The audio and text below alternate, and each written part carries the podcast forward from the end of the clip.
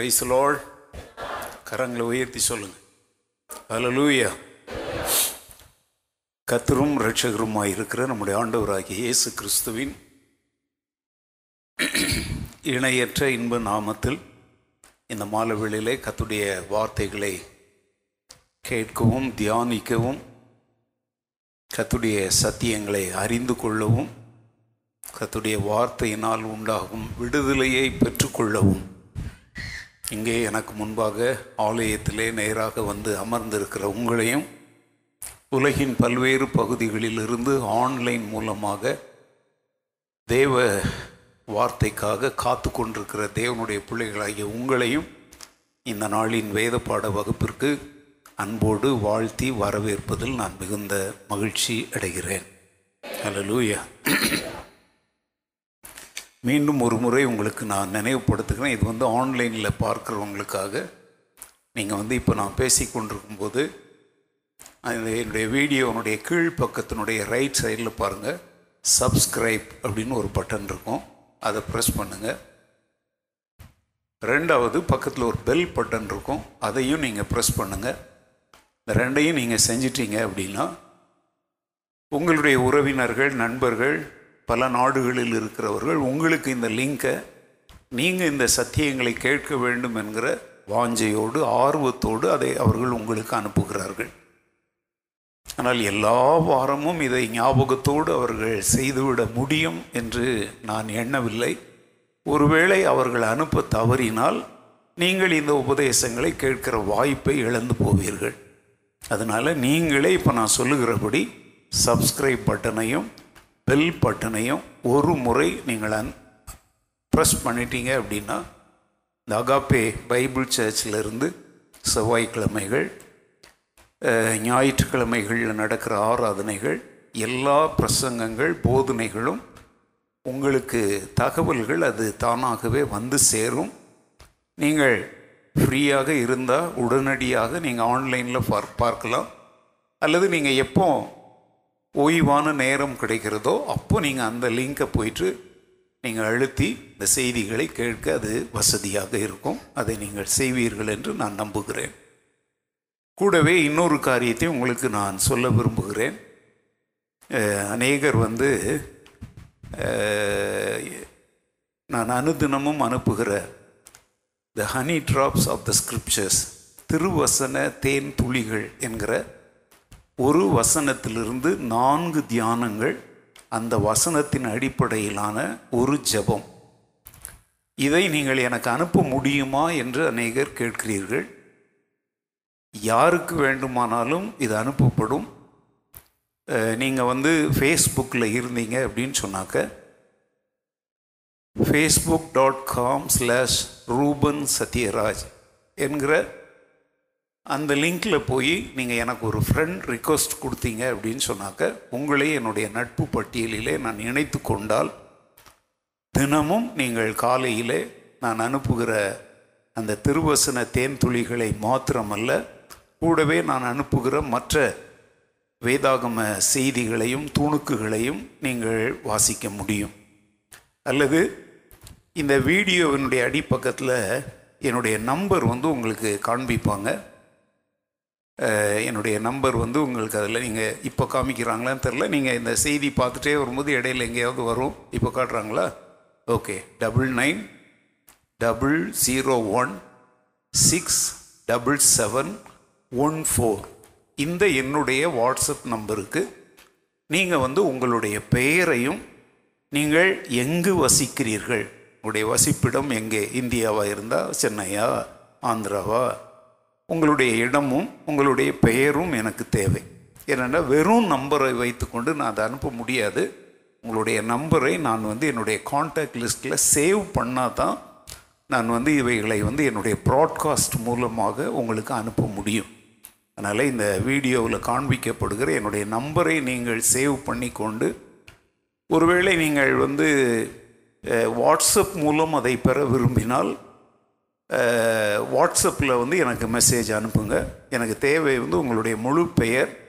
நீங்கள் எந்த ஊரில் அல்லது எந்த மாநிலத்தில் அல்லது எந்த தேசத்தில் வாழ்கிறீர்கள் என்பதை குறிப்பிடவும். ஒருவேளை நீங்கள் அதை டெலகிராம் ஆப் மூலமாக பெற விரும்பினால் டெலகிராம் மூலமாக நீங்கள் எனக்கு ஒரு மெசேஜ் நீங்கள் அனுப்பினால் messages from pastor Ruban Sathyaraj என்கிற அங்கே ஒரு ப்ராட்காஸ்ட் குரூப் வச்சுருக்கிறேன். அதனால் இதில் வந்து இது வந்து இந்திய நாட்டில் இருக்கிறவர்களுக்காக ஒரு ப்ராட்காஸ்ட் குரூப்பும் இந்தியாவிற்கு வெளியில் வாழ்கிற உலகின் எந்த நாட்டில் இருக்கிறவர்களுக்காகவும் வாட்ஸ்அப்லேயும் என்கிட்ட வந்து ப்ராட்காஸ்ட் குரூப் இருக்குது.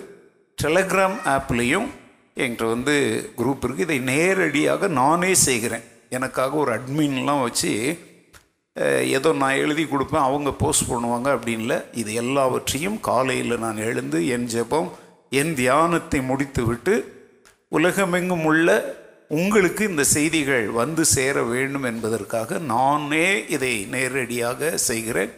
அதனால் உங்களுடைய நம்பர் வந்து வேறு யாருக்குமே அது போகாது. அது என்கிட்ட மாத்திரமே இருக்கும்.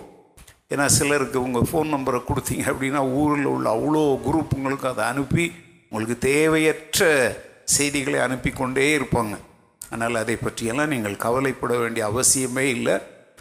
Apart from Bible messages you will receive nothing from me வேதாகம செய்திகளை தவிர என்னுடைய இந்த WhatsApp group WhatsApp broadcast Telegram app broadcast இதிலிருந்து பைபிள் மெசேஜஸ் மாத்திரம் உங்களுக்கு அனுப்பப்படும். எனக்கு மிக ஆவிக்குரிய உற்சாகத்தை கொடுக்கிற சிறப்பான பாடல்களை நான் எப்போதாவது உங்களோடு பகிர்ந்து கொள்ள வேண்டும் என்று நினைத்தால் அதை உங்களுக்கு நான் அனுப்பி வைப்பேன். மற்ற எதுவும் அதில் வராது. நிச்சயமாக என்னுடைய WhatsApp group Telegram group broadcast எதுலேயும் யாரிடத்திலும் நாங்கள் வந்து காணிக்கை அனுப்புங்கள். எங்களுடைய ஊழியங்கள் இது அது என்றெல்லாம் நாங்கள் காணிக்கை வாங்குகிற அந்த பழக்கம் எங்களிடத்தில் கிடையாது.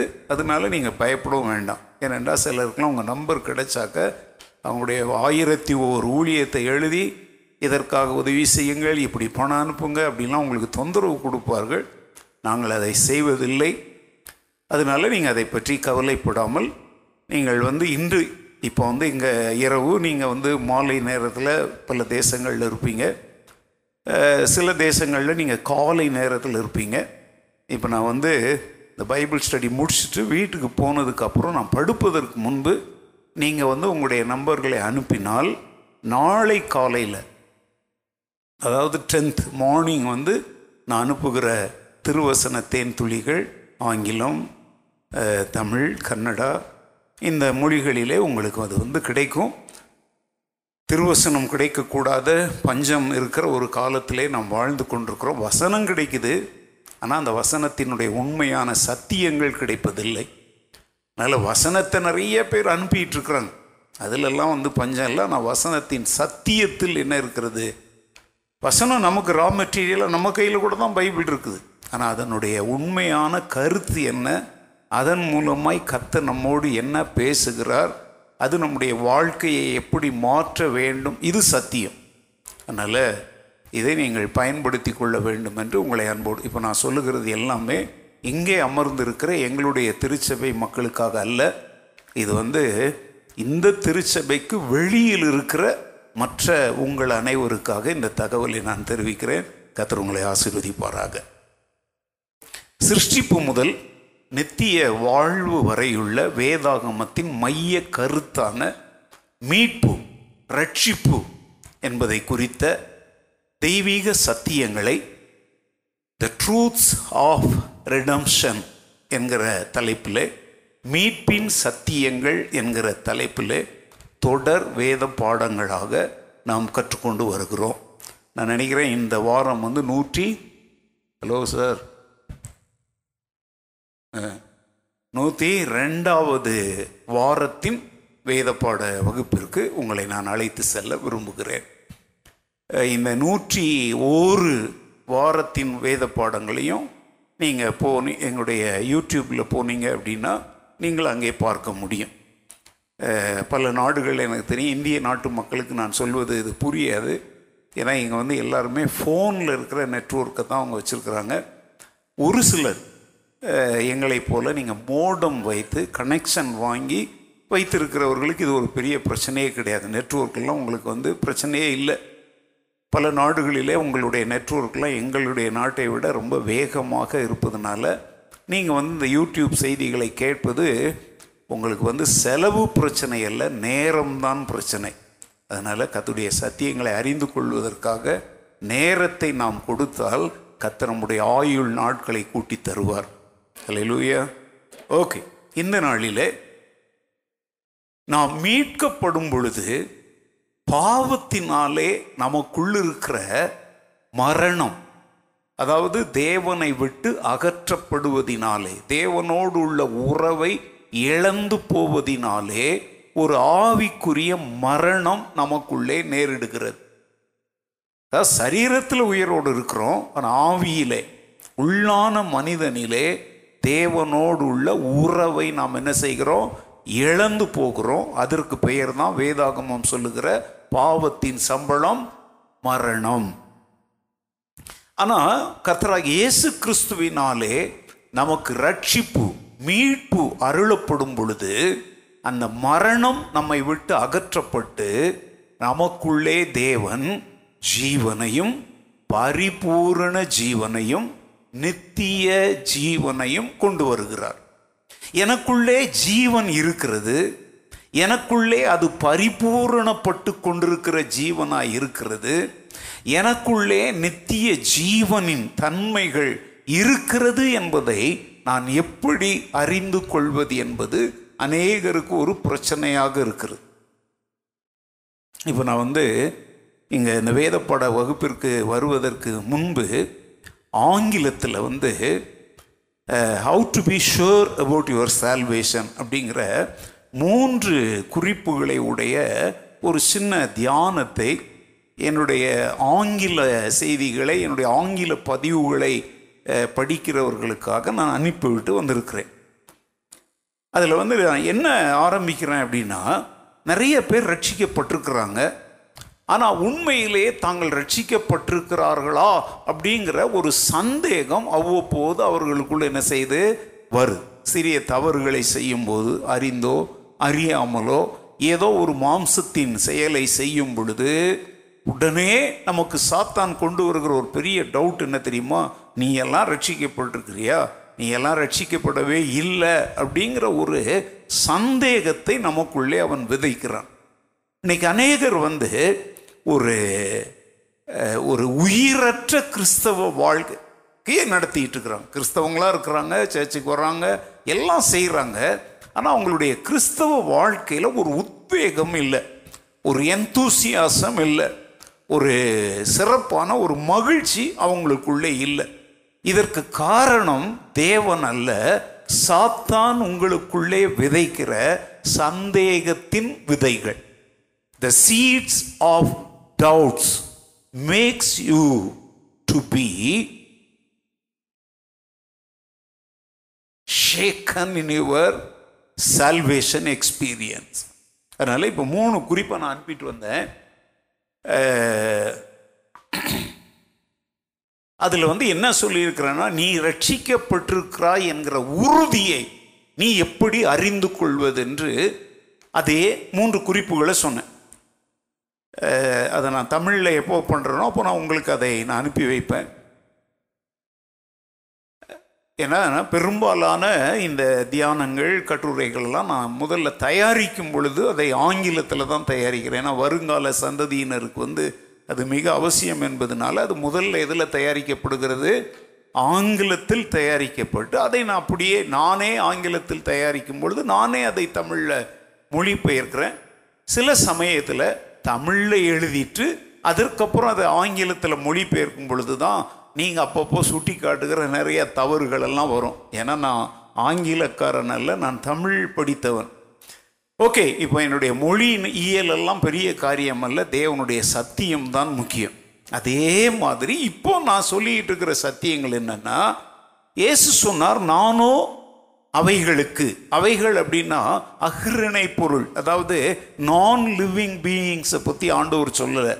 என் ஆடுகள் அப்படிங்கிற வார்த்தையை சொல்கிறார் அந்த ஆடுகள் அப்படிங்கிறதுனால தான் அவைகள் என்கிற வார்த்தையை சொல்கிறார் ஆனால் ஆக்சுவலாக அது உண்மையான என்ன வார்த்தையாக இருக்கணும்? அவர்களுக்கு. என்னை விசுவாசிக்கிற என்னை பின்பற்றுகிற என் பிள்ளைகளுக்கு ஜீவன் உண்டாயிருக்கவும் நான் அவர்களுக்குள்ளே உண்டாக்குகிற ஜீவனிலே அவர்கள் பரிபூரணமாய் வளரவும் முடிவிலே அவர்கள் நித்திய ஜீவனையும் அடைய வேண்டும் என்பதே என்னுடைய சித்தம் என்று தான் ஆண்டவர் சொல்லுகிறார். நமக்குள்ள ஜீவன் இருக்குது. அதில் நம்ம பரிபூரணம் அடைந்து கொண்டு வருகிறோம். இப்போ வந்து நமக்கு வந்து நம்ம வந்து சில்ட்ரன் சென்டர் நடத்துகிறோம். தெருவிலே அனாதைகளாக கைவிடப்பட்டவர்களாக அலைகிற பிள்ளைகளுக்கான ஒரு மறுவாழ்வு இல்லத்தை நாம் நடத்தி கொண்டிருக்கிறோம்.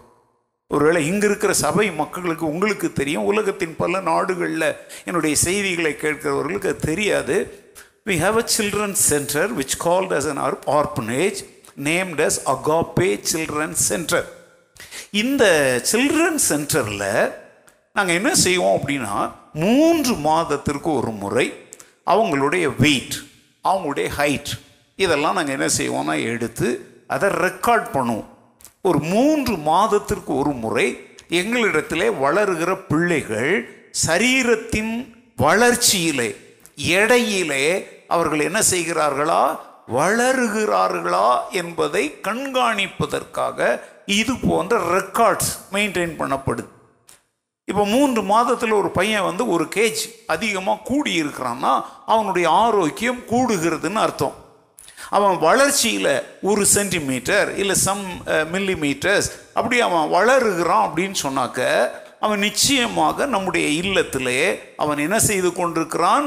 வளர்ந்து கொண்டிருக்கிறான். ஸோ அதை அளப்பதற்கான இப்போ நீங்கள் அங்கே பார்த்தீங்க அப்படின்னா ஒரு பெரிய ஒரு அஞ்சரை அடி உயரத்துக்கு பார்த்தீங்க அப்படின்னா ஒரு பையனுடைய படமோ ஏதோ ஒன்று போட்டதில் அந்த பிரிண்டட் பேப்பரே அப்படி வருது. அதை வந்து அந்த கதவுனுடைய சுவரில் ஒன்று ஒட்டியிருப்போம். இந்த பசங்க போய் அதில் இப்படி நேராக நின்னா போதும். அவங்க தலை மேலே ஒரு ஸ்கேலை வச்சோடனே அவங்க தூரம் போயிடுவாங்க. அது அவன் எவ்வளோ உயரம் இருக்கிறான் அப்படிங்கிறத அது காட்டும். இந்த வெய் வெயிங் மிஷன் சொல்கிறோம் இல்லையா? அவங்க ஏறி நின்ன உடனே அவங்க எவ்வளோ கிலோ இருக்கிறாங்க அப்படிங்கிறத அது காட்டும். சரீர பிரகாரமான வளர்ச்சியை கண்டுபிடிப்பதற்கு சில கருவிகள் இருப்பது போல நீ இயேசு கிறிஸ்து தந்த மீட்பினால் உனக்குள் வந்திருக்கிற ஜீவன் பரிபூரண ஜீவன் நித்திய ஜீவனில் நீ வளருகிறாயா என்பதை அவ்வப்போது கண்காணிக்க வேண்டியது மிகவும் அவசியம். ஏதோ விதைச்சிட்டோம். அது வளர்ந்துடும் அப்படின்னு சொல்லி நம்ம மெத்தனமாக வாழ்வதை தேவன் விரும்பலை. ஏன்னா வசனத்தில் வாசிக்கிறோம் விதைக்கிறவன் ஒருவன் என்ன செய்தான்? விதைகளை தன் நிலத்தில் விதைத்தான். அது பல்வேறு விதமான நிலங்களில் போய் விழுந்துச்சு. அந்த நிலங்களுக்கு பேர் வைக்கிறார் ஆண்டவர். அது என்னது? வழி அருகே. முள்ளுள்ள நிலம் கற்பாறை நிலம் நல்ல நிலம் பாருங்க நாலு ஒரே நிலம் தான் நான் ஒரே நிலத்தில் நான்கு விதமான தன்மைகள் உள்ளது. வழி அருகே அப்படின்னு அர்த்தம் என்ன தெரியுமா? அந்த நிலத்துக்குள்ள அடிக்கடி கால் வைத்து நடக்கிற இடங்கள். அதுலேயும் விதைகள் விழுந்துச்சு வளர்ந்துச்சு. ஆனால் என்ன நடந்துச்சு? மனிதர் அதை என்ன செஞ்சாங்க? மிதிச்சு போட்டுட்டாங்க. அதனால அது என்ன செய்ய முடியல? வளர முடியல. பொதுவாக நிலத்தில் விழுந்த இடத்துல என்ன செஞ்சதுன்னா ஆகாயத்தின் பறவைகள் வந்து அந்த விதைகளை என்ன பண்ணிருச்சு? பொறுக்கி போட்டுருச்சு. முள்ளுள்ள நிலத்திலே விழுந்த விதைகள் வளர ஆரம்பிச்சது. ஆனால் காற்றினாலே அந்த முள்கள் இப்படி ஆடும் பொழுது அந்த செடி என்ன செய்யப்பட்டது? பயிர்கள் கிழித்தெறியப்பட்டன. பாறையான இடத்துல விழுந்ததில் அங்கே கொஞ்சம் மண் இருந்த இடத்துல அது வேர் வந்துச்சு. ஆனால் வேறு ஆழமாய் போவதற்குரிய சூழ்நிலை அங்கே இல்லை. இதுக்கெல்லாம் ஆண்டவர் விளக்கம் சொல்கிறார் வழி அருகே விதைக்க அது என்ன? முள்ளுள்ள இடம் என்றால் என்ன? பாறை நிலம்னா என்ன? நல்ல நிலம். நம்முடைய இதயத்தை ஆண்டவர் அந்த நிலங்களுக்கு ஒப்பிடுகிறார். அதனால் நாம் வந்து விதைச்சிட்டோம் அப்படின்னு இருந்துட முடியாதுங்க. அப்பவுல் கூட சொல்கிறாரு நான் நட்டேன் அப்போல்லாம் என்ன செய்தான்? அப்போ பாருங்க ஒருத்தர் நட்டா இன்னொருத்தர் அதற்கு என்ன செய்யணும்? நீர் பாய்ச்சணும். அதற்கு ஒருத்தர் களை எடுக்கணும். அதற்கு ஒருத்தர் உரம் போடணும். இல்லையா?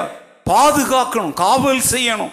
அதே மாதிரி தான் ஆண்டவர் தந்த இந்த ஜீவனை நாம் இழந்து போகாதபடிக்கு நான் அந்த ஜீவனில் தான் வாழ்ந்து கொண்டிருக்கிறேனா என்பதை நாம் சுய பரிசோதனை செய்ய வேண்டிய ஒரு கட்டாயம் நமக்கு இருக்கிறது. அல்லேலூயா நான் சர்ச்சுக்கு போகிறேன் அல்லையிலையா சொல்கிறேன் காணிக்க கொடுக்குறேன். எப்படி ஆனாலும் சரி நான் பரலோகத்துக்கு போயிடுவேன் அப்படிங்கிற ஒரு அசட்டையான கிறிஸ்தவ வாழ்க்கை வாழ்வதை நாம் முதலாவது என்ன செய்யணும்? நிறுத்த வேண்டும்.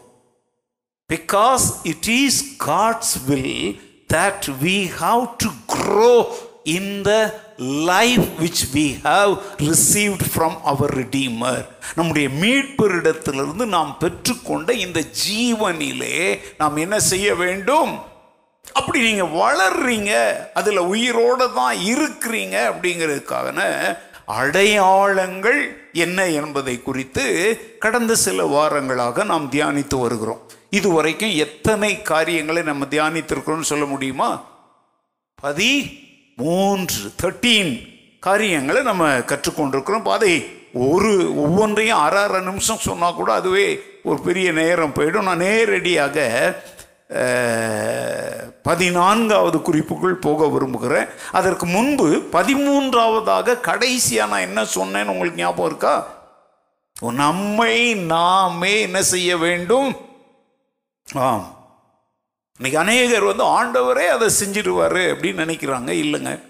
ஆண்டவர் நம்மை சுத்திகரிக்கிற நேரங்கள் உண்டு. அவர் நம்மை பரிசுத்தமாக்கிய நேரங்கள் உண்டு. ஆனால் இன்றைக்கு பரிசுத்திலே நாமே என்ன செய்ய வேண்டும்? வளர வேண்டும் என்று ஆண்டவர் விரும்புகிறார்.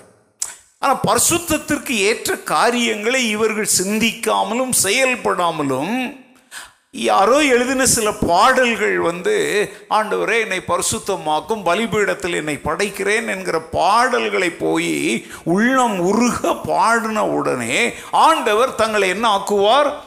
பரிசுத்தமாக்குவார் என்கிற ஒரு மாயைக்குள் இன்றைக்கு அநேக கிறிஸ்தவர்கள் சிக்கிக் கொண்டிருக்கிறார்கள். சங்கீதக்காரன் சொல்றான் வேதனை உண்டாக்கும் வழிகள் என்னிடத்தில் உண்டோ என்று நீர் என்ன செய்யும் என்னை ஆராய்ங்க ஆண்டவரே. சர்ச் மீ ஓ லார்ட் அப்படின்னு அர்த்தம் என்ன தெரியுமா? அவரை துக்கப்படுத்துகிற காரியங்கள் உண்டான்னு உனக்கு உணர்த்துவார். அதை சரிப்படுத்தி கொள்ள வேண்டியது யாரு? நீ தான் அதைத்தான் சுத்திகரித்து கொள்ளுதல். அவர் ஒன்றும் செய்ய முடியும் அவர் எப்படி சுத்திகரிப்பார் உன்ன? அவர்தான் உன்னை பாவத்தின் தண்டனையிலிருந்து எப்போ மீட்டாரோ அப்போ நீ என்ன செய்யப்பட்டாய்? சுத்திகரிக்கப்பட்டாய்.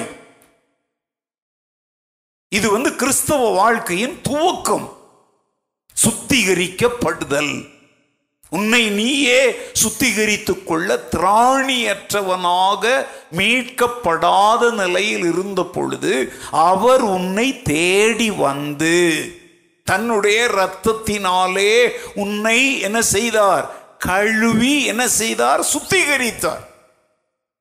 ஆனா இனிமேல் நல்லா கவனிங்க அவருடைய வசனமாகிய தண்ணீரால் யோவான் பதினேழு பதினேழின் படி உம்முடைய சத்தியத்தினாலே அவர்களை என்ன ஆக்கும்?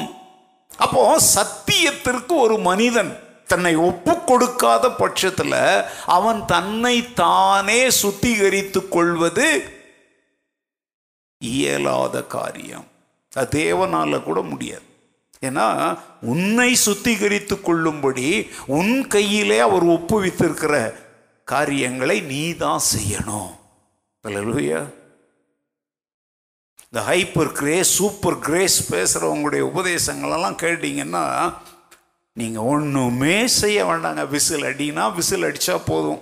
ஆடுனா ஆடுனா போதும். கொடு அப்படின்னா கொடுத்தா போதும். மீதி எல்லாத்தையும் மேலே இருக்கிறவர் பார்த்துக்குவார். அப்படிங்கிற ஒரு மயில் இறகு அந்த ஃபெதர் டச்சுன்னு சொல்கிறாங்க பார்த்தீங்களா இந்த மாதிரி உபதேசங்கள் இன்றைக்கு திருச்சபைக்குள்ளே நுழைந்திருக்கிற மிக ஆபத்தான உபதேசங்கள். நிறைய சபைகளில் வெண்சாமரம் வீசுகிறாங்க. குழந்தைய தொட்டிலில் போட்டு என்ன செய்கிறாங்க ஆற்றுற மாதிரி அவங்களுடைய மனம் கவரும் உபதேசங்களை கொடுக்குறாங்க. நான் அப்பவும் சொல்கிறேங்க வசனம் வந்து எத்தனையோ காரியங்களுக்கு ஒப்பிடப்பட்டிருக்குது. வசனம் வந்து வெளிச்சம் விளக்கு சம்மட்டி இருபுறமும் கருக்குள்ள பட்டயம். அது சில சமயத்தில் என்ன செய்யும்? குத்தும். இதெல்லாம் இன்றைக்கி நிறைய பேருக்கு பைபிளை போதிக்கிறவங்களுக்கே தெரிறது இல்லைங்க. அது எண்ணெயை போல் இருக்கிறது அப்படின்னு சொல்லி மிருதுவாய் இருக்கிறதுன்னு சொல்லி மென்மையாய் பேசணும். கடினமான வார்த்தைகளை எல்லாம் உபயோகிக்க எப்போதுமே உபயோகிக்க வேண்டிய அவசியம் இல்லை. ஆனால் உபயோகிக்க வேண்டிய இடத்துல என்ன செய்யணும்? உபயோகிக்கணும். நிறைய பேர் சொல்கிறாங்க கண்டிப்பாக உபதேசித்தா மக்கள் அதை என்ன செய்ய மாட்டாங்க? கேட்க மாட்டாங்க. இது சாத்தானுடைய ஒரு வஞ்சகம். இப்போ பிள்ளைகள் விரும்புகிறபடியே செய்யட்டும் அப்படின்னு விடணும் அப்படின்னாக்க பெற்றோர்னு ஒருத்தர் இருக்க வேண்டிய அவசியமே இல்லை. பெத்து போட்டுட்டு போயிட்டே இருக்க வேண்டியதான் அதுங்க தானாவே என்ன செய்யும்? வளரும். இன்னைக்கு அநேகர் அப்படிதான் நினைக்கிறாங்க. இவங்க ஒரு ஜெபம் பண்ணிட்டா அவங்க தானாவே வளர்ந்துடுவாங்க.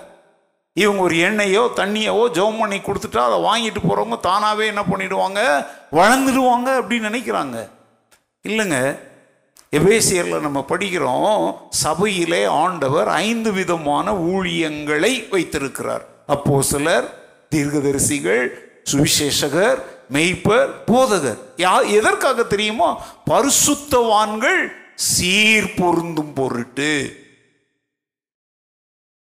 சுவிசேஷ ஊழியத்தின் வேலைக்காக. சபையானது பக்தி விருத்தி அடைவதற்காக மூணே காரியம் அங்க சொல்லப்பட்டிருக்கு. இல்லையா? வேற எதற்கா இல்ல. முதலாவது என்னது? சீர் எது? எது சீர் பொருந்தணும்? பரிசுத்தவான்கள். யார் பரிசுத்தவான்கள்? இப்போ நான் சொன்னேன் பார்த்தீங்களா ஏற்கனவே அவரால் கழுவப்பட்டவர்கள் தான் பரிசுத்தவான்கள். சபைக்குள்ள இருக்கிறவங்களுக்கு அங்க பவுல் கொடுக்குற பேர் என்ன பேரு? வாயத்தர்னு சொல்லுங்க. ஏன்னா அதை சொல்லக்கூட உங்க மனசாட்சி குத்துதா? சபைக்குள்ள இருக்கிறவர்களுக்கு வேதம் கொடுக்கிற பெயர் மீட்கப்பட்டவர்களுக்கு ரட்சிக்கப்பட்டவர்களுக்கு விசுவாசிகளுக்கு வேதம் கொடுக்கிற பெயர் என்ன பேரு? நீங்கள் நினச்சிட்டு இருக்கலாம் ஓ பரிசுத்தவான்கள் அப்படின்னா ஆதி திருச்சபையிலிருந்து அப்போ நாயகிய பேதரு யோவான் இவங்க தான் பரிசுத்தவான்கள் அப்படிங்கிற ஒரு நினைவில் நம்ம உட்கார்ந்துருக்குறோம். இன்றைக்கு ஒரு திருச்சபையில் பார்த்தீங்கன்னா மறித்து போன சிலரை தான் செயின்ஸ் அப்படிங்கிற பேரில் அவங்கள அழைக்கிறாங்க. நான் சொல்கிறேங்க அவங்க வந்து ஒரு காலத்தில் செயின்ஸாக வாழ்ந்தாங்க இன்றைக்கி மறிச்சிட்டாங்க. But today we are the living saints இந்த காலகட்டத்திலே உயிரோடு வாழ்கிற பரிசுத்தவான்கள் எங்க இருக்கிறாங்க? எங்க இருக்கிறாங்க? நீங்களும் நானும் தாங்க. ஹலோ ரைஸ் லார்ட் அதனால நம்முடைய கடமையை நாம் செய்ய வேண்டும். பரிசுத்தமாகுதலை தேவ பயத்தோடு என்ன செய்ய வேண்டும்? பூரணப்படுத்த வேண்டும். ஓகே பதினான்காவது காரியம் ஒன்று யோவான் ரெண்டாவது அதிகாரம் இருபத்தி ஒன்பதாவது வசனத்தை பாருங்க. ஒன்று யோவான் ரெண்டாவது அதிகாரம் இருபத்தி ஒன்பதாவது வசனம். அவர் நீதியுள்ளவராய் இருக்கிறார் என்று உங்களுக்கு தெரிந்திருப்பதினால் நீதியை செய்கிறவரும் அவரில் பிறந்தவன் என்று அறிந்திருக்கிறீர்கள். நல்லா கவனிங்க. இங்கே வந்து ஒரு வார்த்தையை சொல்கிறாரு அவரால் பிறந்திருக்கிறான். யாரு? அவர் நீதியுள்ளவராய் இருக்கிறது போல நீதியை செய்கிறவன் எவனும் யாரால் பிறந்தவன்? என்னங்க முக்கிய ஆளாளுக்கு ஒன்று சொல்லிட்டு இருக்கிறீங்க வசனத்துல இருந்து தானே சொல்றேன். அந்த வசனம் யாரால் பிறந்தவன் அங்க போட்டிருக்கு? நீதியை திருப்பி திருப்பி யா- அவரால்னா யாரு? கத்தராகிய அந்த அவருங்கிற வார்த்தை வந்து யாரை குறிக்கிற வார்த்தை? கத்தராகிய மீட்பரை குறிக்கிற வார்த்தை. இப்போ நீதி அவரை போல நீதியை செய்கிற எவனோ யாரால் பிறந்தவன்? அந்த பிறப்புக்கு பேர் என்ன மறுபடியும் பிறக்குதல். அந்த மறுபடியும் பிறக்குதலுக்கு பேர் தான் ரட்சிப்பு. அதுக்கு பேர் தான் மீட்பு. மீட்கப்பட்டாதான் ஜீவன் வருதுன்னு சொன்னேன்ல. அப்போ ஜீவன் உனக்குள்ள இருக்குது அப்படின்னாக்க நீ யாராய் வாழணும்? மறுபடியும் பிறந்தவனாக வாழணும். பழைய மனிதனுடைய ஒருவன் கிறிஸ்துவுக்குள் இருந்தால் பழையவைகள் ஒளிந்து போயின எல்லாம் அவன் யாராய் இருக்கிறான்? புது சிருஷ்டியாய் இருக்கிறான். ஸோ இந்த பதினாலாவது அடையாளம் என்ன தெரியுமாங்க? தேவனால் நான் மறுபடியும் பிறந்திருக்கிறேன் என்கிற நிச்சயத்தை உடைய அனுபவம். யாராவது உங்களை பார்த்து நீ ரட்சிக்கப்பட்டிருக்கியாப்பா? நீ மறுபடியும் பிறந்திருக்கிறியா? Have you been born again அப்படின்னு கேட்டா யோசித்து அங்கேயும் இங்கேயும் பார்த்து திடுக்கிட்டு கொஞ்சம் கணம் ஆடி போய் பதில் சொல்கிறீங்க அப்படின்னா ரொம்ப தெளிவாக கேட்டுக்கோங்க. உங்களுக்குள்ள என்ன இல்லை? ஜீவன் இல்லை. செத்த கிறிஸ்தவன் தான் தடுமாறுவான். இப்போ என்கிட்ட வந்து யாரோ ஒருத்தர் பாஸ்டர் நீங்கள் உயிரோடு இருக்கிறீங்களா? அப்படின்னா நான் என்ன கேட்டீங்க? உயிரோடு இருக்கிறனா? அப்படின்னு என்னை கிள்ளி பார்த்துக்கிட்டு தான் சொல்கிறேன் அப்படின்னா எனக்கு ஏதோ சம்திங் ராங்னு அர்த்தங்க. ஒருத்தர் என்கிட்ட பேசுகிறாங்க நான் அவங்களோட செயல்படுறேன் அப்படின்னாலே அது நான் உயிரோடு இருப்பதற்குரிய ஒரு அடையாளம். நீங்கள் வந்து மறுபடியும் பிறந்திருக்கிறீர்கள் என்கிற நிச்சயத்தை உடையவர்களாக இருக்கிறீர்களா? Are you sure about that you have been born again? அதே ஒன்று யோவான் மூன்றாவது அதிகாரம் ஒன்பதாவது வசனத்தை பாருங்க. தேவனால் பிறந்த எவனும் பாவம் செய்யான். அங்கேயும் யாரை பற்றி சொல்லுகிறார்? தேவனால் எவனும் பாவம் செய்யான். பாவம் செய்யான். செய்யான். ஐந்தாவது அதிகாரம் ஒன்று ஒன்றாவது வசனத்தை பாருங்க. இயேசுவானவரே கிறிஸ்து என்று விசுவாசிக்கிற எவனும் தேவனால் பிறந்திருக்கிறான். ஓகே இந்த மூணு வசனத்திலையும் ஒரே வார்த்தையை திரும்ப திரும்ப சொல்ற யாரால் பிறந்தவன்?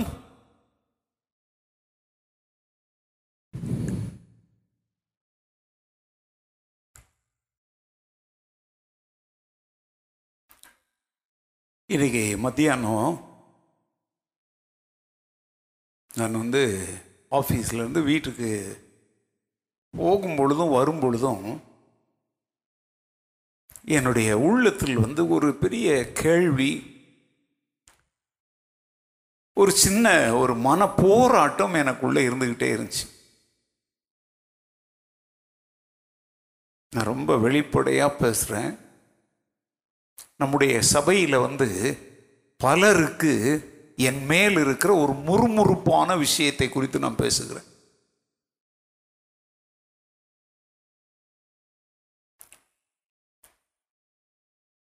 என்னன்னா நிறைய ஏன்னா உங்களுக்கு கண்டே பிடிக்க முடியாது. ஏன்னா நீங்கள் ஒரு விஷயத்துக்கு முறுமுறுக்கிறது இல்லை நான் நூறு விஷயம் சொன்னால் தொண்ணூத்தொன்பதுக்கு நீங்கள் முறுமுறுக்கிறதுனால இப்போ நான் எதை சொல்ல போகிறேன்னே உங்களால் கண்டுபிடிக்க முடியாது.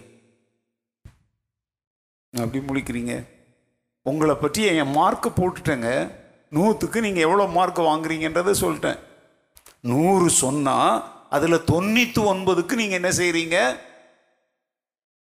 முறுமுறுக்கிறீங்க அப்படின்னா நீங்கள் நூற்றுக்கு எவ்வளோ மார்க் வாங்கியிருக்கிறீங்க?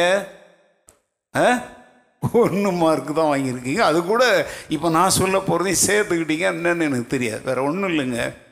ஃபர்ஸ்ட் பர்த்டே இந்த ஃபர்ஸ்ட் பர்த்டேக்கு பாஸ்டர் என்ன செய்யணும்? கண்டிப்பாக ஏன்னா கல்யாணத்திற்கு எப்படி சத்துரம் எடுத்து செலவழித்து பண்ணுறாங்களோ அதை மாதிரி இந்த பெங்களூர் மக்களை பிடித்திருக்கிற ஒரு பெரிய சாபக்கேடு என்ன தெரியுமா? ஒரு குழந்தையனுடைய முதலாவது பர்த்டேயை என்ன செய்யணும்? ஊரை கூட்டி லட்சக்கணக்கில் கல்யாண மண்டபம் எடுத்து என்ன செய்யணும்? பர்த்டே கொண்டாடணும். அப்படி கொண்டாடலைன்னா பரலோகம் என்ன செய்யாது? சந்தோஷப்படாது அழுதுகிட்டே இருக்கும். கடன் வாங்கி. அதில் எனக்கு ரொம்ப எரிச்சல் உண்டாக்குகிற சில சொல்லலாம். ஆங்க கடன். நீ கடன் வாங்குறது தேவ சித்தம் இல்லை. உன்னை குறித்த தேவ சித்தம் என்ன தெரியுமா? நீ கடன் கொடுக்கிறவனாய் இருக்கணும். கடன் வாங்குகிறவனாய் இருக்கக்கூடாது. வெட்கமே இல்லாமல். விசுவாசிகள்னு சொல்றாங்க. இந்த ஃபர்ஸ்ட் பர்த்டேக்கு அவங்க கொடுக்குற முக்கியத்துவத்தை எல்லாம் பார்க்கும் பொழுது இவங்க என்ன வசனத்தில் வளர்ந்துருக்குறாங்க? எங்க பர்த்டே நல்லதுதான். நல்லா கவனிங்க நன்றி கூறுவது நல்லது. அந்த நன்றி கூறுவது என்பது யாருக்கு? வந்திருக்கிற அவங்களுக்கா? ஒரு ஆண்டு கட்டி காத்து பராமரித்து வழி நடத்து பாதுகாத்த கர்த்தருக்கா? யாருக்கு நன்றி சொல்ல அந்த கூட்டத்தை நீங்கள் ஒழுங்குபடுத்துறீங்க? முதல்ல நான் கேட்குறேன் எல்லாருக்கும் அவ்வளோ பெரிய விருந்தெல்லாம் செய்வீங்களே அந்த குழந்தையினுடைய பிறந்த நாள் அன்று அதிகாலையில் முதலாவது பிள்ளைகள் கர்த்தரால் வரும் சுதந்திரம் கர்ப்பத்தின் கனி. அவர் தானே தந்தாரு. முதல்ல அவருக்கு நீங்க நன்றி சொன்னீங்களா? அவருக்கு ஸ்தோத்திரம் சொல்றீங்களா? சமீபத்தில் கூட இந்த புத்தாண்டில் நடந்ததே சொல்றேங்க. நான் வருவேன் அப்படின்னு நிறைய பேர் எதிர்பார்த்து ஏமாந்து போய் நான் வந்து யாருடைய பர்த்டேக்கும் நான் போகிறது யாருடைய பிற ஃபஸ்ட்டு பர்த்டேல இல்லை அதை இ- ஐம்பதாவது பர்த்டேலாம் நல்லா கவனிங்க நீங்களே கொண்டாடுங்க நீங்களே செலிப்ரேட் பண்ணுங்கள் நீங்கள் கத்திற்கு ஸ்தோத்திரம் சொல்லுங்கள் அதனால் நான் என்ன செய்கிறேன் சபையிலேயே ஞாயிற்றுக்கிழமையில் இந்த வாரத்தில் யார் யார் பிறந்த நாள் கொண்டாடுறீங்களோ யாருன்னு யார் வந்து திருமண நாட்களை கொண்டாடுறீங்களோ இன்னும் ஒரு நாளை தான் சேர்க்குற செத்த நாள் யார் யாருக்கு போதோ அவங்க எழுந்து நில்லுங்கன்னா அவங்க எங்கே எழுந்து நிற்பாங்க? ஆனால் அதை சொன்னால் போதுங்க. நிறைய பேர் எழுந்து நிற்பாங்க. ஏன்னா அவங்க வீட்டில் அதெல்லாம் ஒரு விதமான கைண்ட் ஆஃப் இன்ஸ் இன்சோம்னியான்னு சொல்லுவாங்க. அது எப்படின்னா ஒரு மனோவியாதிங்க. நேற்றைக்கு வரைக்கும் நல்லா இருப்பாங்க. இன்னைக்கு யாரோ செத்த நாள்னா திடீர்னு அன்னை காலையில் இந்த மோடம் போடுற மாதிரி சூரியன் மங்குன மாதிரி அன்னைக்கு காலையில் திடீர்னு ஒரு மாய்மாலம் பண்ணுவாங்க. நேற்று ராத்திரி தூங்க போகிற வரைக்கும் சிரித்து பல்ல காட்டி டிவியில் பார்த்தவங்க அந்த செத்த நாள் வந்தோடனே அன்னைக்கு மாத்திரம் பூனை இன்னைக்கு நான் பாஸ்டிங்னு கருவாடு வாசனையில் உட்காந்துருக்கிற மாதிரி உட்காந்துருப்பான் எவ்வளவு பணங்களை செலவெடுக்கிறார் இதை கேட்குறவங்க நாங்கள் சம்பாதிக்கிறோம் நாங்கள் நீ செலவழித்து தோலை எனக்கு அதை பற்றி கவலை கிடையாது. நான் கேட்குற ஒரு கேள்வியை நல்ல நல்லா கவனிங்க. இப்போ நீ கொண்டாடுறிய இந்த பர்த்டேக்கு ஒரு முடிவு இருக்குது. அது முடிவு எது தெரியுமா? உன் கல்லறை. ஆனால் இப்போ நான் பேசிக்கிட்டு இருக்கிறேன் தெரியுமா? இது வந்து அப்பா அம்மா வயத்தில் ஒரு பிள்ளையாக பிறந்ததை தான் நீ பிறந்த நாள்னு கொண்டாடுற. ஆனால் நான் இப்போ மூணு வச மூணு இல்லைங்க இன்னும் நிறைய இருக்குது. சும்மா மூணு மூணு வசனங்களை நான் காட்டிக்கிட்டே போகிறேன் யாரால் பிறந்தவன்? இன்னைக்கு நிறைய பேர் ஏன் தேவனால் பிறந்த அந்த மறுபடியும் பிறந்த நாளை ஏன் நீங்கள் கொண்டாடுறது இல்ல ஏன்னா என்னைக்கு நீங்கள் மறுபடியும் பிறந்தீங்கன்னு உங்களுக்கே தெரில தான் பிரச்சனை. நீ என்றைக்கு மறுபடியும் பிறந்தாய் என்பதை உன்னால தெள்ள தெளிவா சொல்ல முடியுமா? நீ மறுபடியும் பிறந்த நாளை உன்னுடைய வேதாகமத்தின் ஒரு மூலையில் எங்கேயாவது எழுதி வச்சிருக்கிறியா? ஏன்னா நீ மறுபடியும் பிறக்கும் பொழுது உன் பெயர் நீ பூமியில் பிறக்கும் பொழுது ஆஸ்பத்திரியில் உன் பெயரை எழுதி அதுக்கப்புறம் அதை பிபிஎம்பியில் கொண்டு போயிட்டு வெளிநாட்டில் இருக்கவங்க பிபிஎம்பிங்கன்னா எங்களுடைய கார்ப்பரேஷன் பேர் வந்து பிபிஎம்பி அங்கே போயிட்டு என்ன வாங்குறீங்க? பர்த் சர்டிஃபிகேட் வாங்குறீங்க. அது எங்கே வாழ்கிறதுக்காக இந்த உலகத்தில் வாழ்கிறதுக்காக பள்ளிக்கூடத்தில் படிக்கணும் என்னென்னத்துக்கும் ஆனால் பரலோகம் போகிறதுக்கு ஒரு புஸ்தகத்தில் உன்னுடைய பிறந்த நாள் எழுதப்படுகிறது. அது உங்கள் அப்பா அம்மா வயத்தில் ஆஸ்பத்திரியில் பிறந்த அந்த பிறப்பல்ல நீ கிறிஸ்துவுக்குள் மறுபடியும் பிறக்கும் பொழுது உன்னுடைய பெயர் என்ன புஸ்தகத்தில் எழுதப்படுது? சொல்லுங்க. ஞாபக புஸ்தகத்தில் இல்லை யார்? அவங்க போட்டுக்கோங்க மண்டையில் ஒன்று ஞாபக புஸ்தகத்தில் என்ன தெரியுமா? நீ பேசுகிறைய அதெல்லாம் எழுதப்படுது. நீ மறந்தாலும் அவர் மறக்க மாட்டார். அவர் எழுதி வைக்கிறது அவர் மறக்கிறதுக்கு இல்லை அதையும் தெரிஞ்சுக்கோ. நீ பேசிட்டு சத்தியமா சொல்ற நான் பேசலன்னு ஒரு தூதன் எடுத்து காட்டுவான் ஃபோனில் கூட பார்த்தீங்கன்னா ஒரு கான்வர்சேஷன்னா அந்த மெசேஜ் அனுப்புனா எத்தனை மணி எந்த நிமிடம் எந்த வினாடின்னு அது காட்டுதா? ஏங்க ஆஃப்டர் ஆல் கீழே விழுந்தா நொறுங்கி போகிற ஒரு செல்ஃபோனே இவ்வளோ ரெக்கார்டாக காட்டுது. ஃபோட்டோ எடுக்கும்போது கூட அதில் டேட் அண்ட் டைம் அப்படிங்கிறத நீங்கள் முன்கூட்டி அதில் கிளிக் பண்ணி விட்டீங்கன்னா அந்த ஃபோட்டோனுடைய கீழே அதனால தான் அந்த ஞாபக புஸ்தம் ஆண்டவருக்கு மறக்கும் இல்லை. நீ மறுதளிப்ப சாதிப்ப சத் அவர் மேலேயே கூட சத்தியம் பண்ணிடுவேன் நிறைய புஸ்தகங்கள் இருக்கு.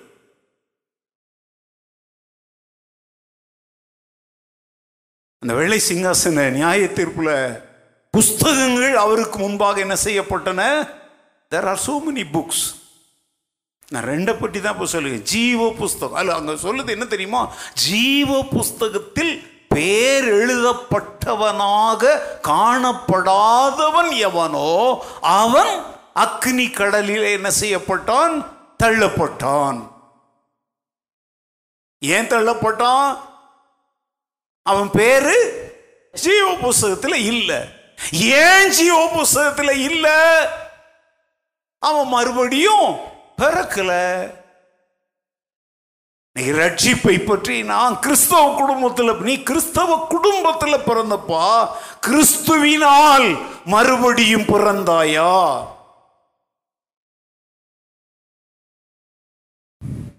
ஆரம்ப காலங்களில் ஏழோ வயதில் அடிக்கடி நான் சொல்கிற ஒரு வார்த்தை இப்போ அதெல்லாம் இப்போ ஏன்னா என்ன பார்த்து நிறைய பேர் காப்பி அடிச்சதுனால விட்டதை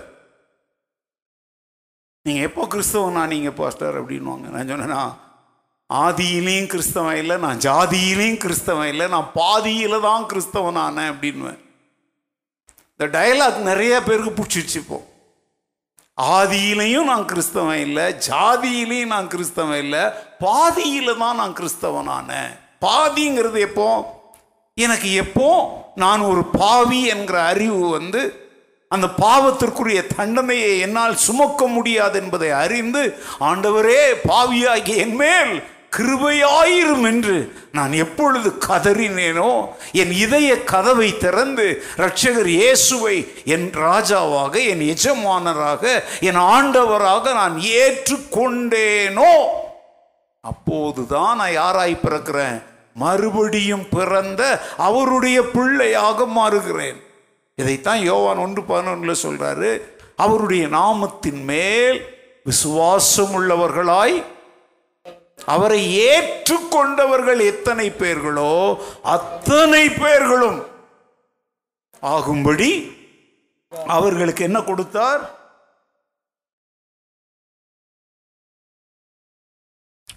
இது நீ சம்பாதிக்கிற ஒன்றல்ல இது தேவன் தருகிற ஒரு ஈவு it is a gift of God to be called as the children of God as a child of God it is a God given privilege இது நீ பிறந்த ஊர் ஜாதி இனம் படிப்பு மொழி இதன் அடிப்படையில் வந்ததில்லை. நீ மறுபடியும் பிறந்து அவரை உன் உள்ளத்தில் ஆண்டவராக ஏற்றுக்கொண்டாய் பத்தியா அப்போ தேவன் கொடுக்கிற சிறப்பான உரிமை. ஒரு பிள்ளை பிறந்தாக்க அதை வந்து ரெக்கார்ட் பண்ணுற மாதிரி மறுபடியும் பிறக்கிற ஒவ்வொரு பிள்ளைகளை குறித்தும் ஜீவ புஸ்தகத்தில் என்ன எழுதப்படுகிறது? ரெக்கார்டு எழுதப்படுது. இது புதிய ஏற்பாட்டில் மாத்திரம் இல்லை பழைய ஏற்பாட்டில் இருந்துச்சு. மோசை சொல்கிறார் இஸ்ரவேல் ஜனங்களுடைய பாவங்களை மன்னிக்கும்படி பரிந்து மன்றாடி ஜெபிக்கும் பொழுது சொல்கிறார் ஆண்டவரே இந்த ஜனங்களுடைய பாவங்களை நீர் என்ன செய்யணும்? மன்னிக்கணும். அப்படி மன்னிக்கலை அப்படின்னா அவங்களெல்லாம் நீர் அழிச்சு போடுறது தான் முடிவு அப்படின்னா நானும் அவங்களோடைய என்ன செஞ்சிடறேன்? அழிஞ்சிடுறேன். என் பேரை நீங்க எழுதின ஜீவ புஸ்தகத்திலிருந்து என்ன பண்ணிடுங்க? நல்லா கவனிங்க. மோசே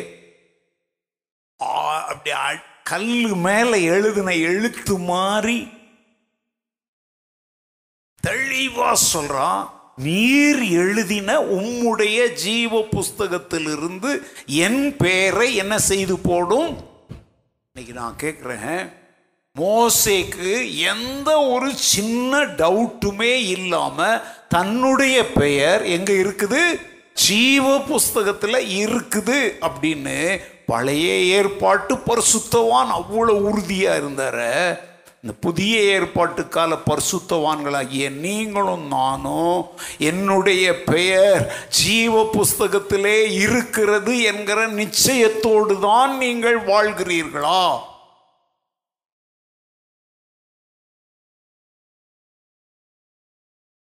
எங்கேயோ உதைக்குதா?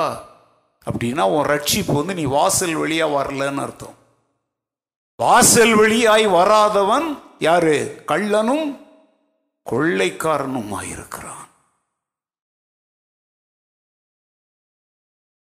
இன்னைக்கு திருச்சபையினுடைய மிகப்பெரிய பிரச்சனையே இதுதாங்க. நிறைய பேர் திருச்சபைக்குள்ள உட்கார்ந்துருக்குறாங்க. ஏன்? எங்களை போன்ற பிரசிங்கிமாராய் கூட இருக்கிறாங்க. கல்வி அறிவு படிப்பு புத்தகம் ஞாபக சக்தி ஏதோ ஒன்றை வைத்துக்கொண்டு ஊழியமும் செய்து கொண்டிருக்கிறாங்க. ஆனால் கேள்வி என்ன தெரியுமா?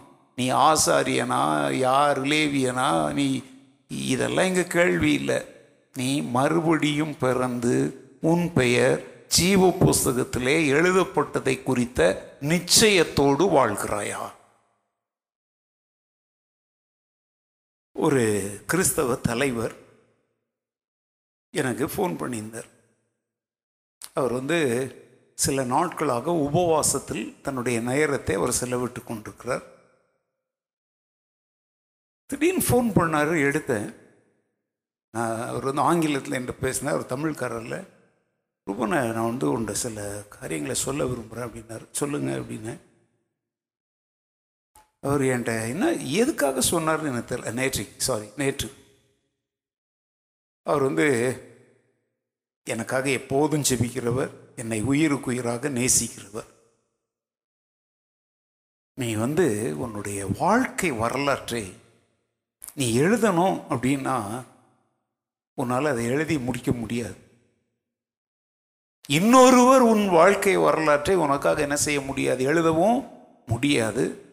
இந்த காலத்தில் அப்படியே நீ எஞ்சிய உன் வாழ்நாளில் நீ எழுதி முடித்தாலும் இந்த நாட்களில் யாரும் வாசிக்கிற பழக்கமே நிறைய பேற்ற இல்லை பைபிளையே படிக்க மாட்றாங்க. எங்கே புஸ்தகங்களை அவங்க வாசிப்பாங்க? அப்போ அவர் என்கிட்ட என்ன சொன்னார் தெரியுமா? என்னுடைய உள்ளத்தில் நான் ரொம்ப ஒரு விரும்புகிற ஒரு காரியம் நீ பிறந்த ஊர் உன்னுடைய ஆரம்ப கால வாழ்க்கை நீ ஆண்டவருக்குள் வந்த விதம் நீ ஊழியத்திற்காக உன்னை ஒப்புவித்த விதம் அந்தமான் தீவிற்கு நீ எப்படி மிஷினரியாக எதற்காக போனாய்? அங்கிருந்து எப்படி திரும்பி வந்து இந்திய நாட்டின் பல்வேறு பகுதிகளில் உன்னை ஆண்டவர் எப்படி பயன்படுத்தினார்? நீ சந்தித்த மேடுகள் பள்ளங்கள் என்ன? அதையெல்லாம் நீ எப்படி மேற்கொண்டாய்? குறிப்பாக இந்த அகாப்பே ஊழியங்களை நீ எப்படி உருவாக்கினாய்?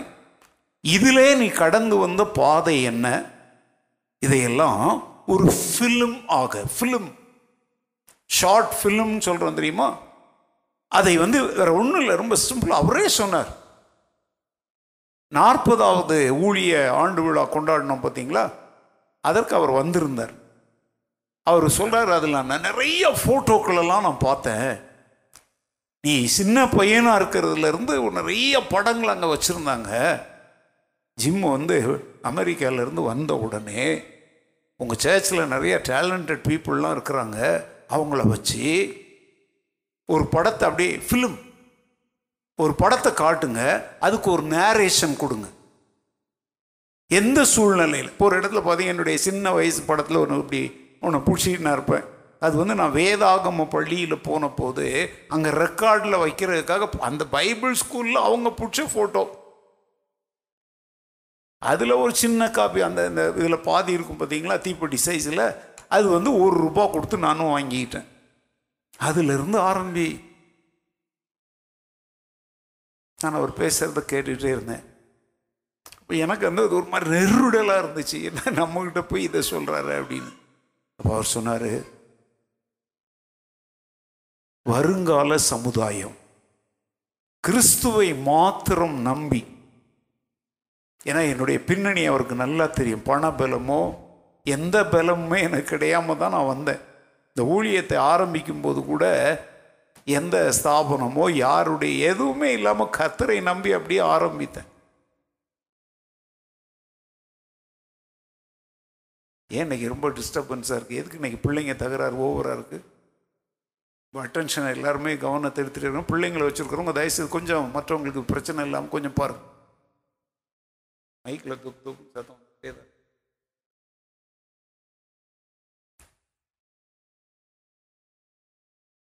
நான் வந்து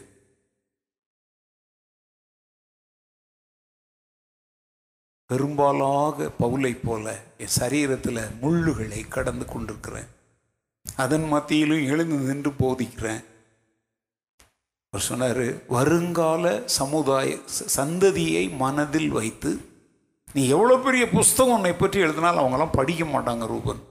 அதனால் நீ என்ன செய் ஒரு ஷார்ட் ஃபிலிம் ஒரு ஃபிஃப்டீன் மினிட்ஸ் ஒரு டுவெண்ட்டி மினிட்ஸ் பார்க்கக்கூடிய விதத்தில் நீ அதை தயவு செய்து உருவாக்கு.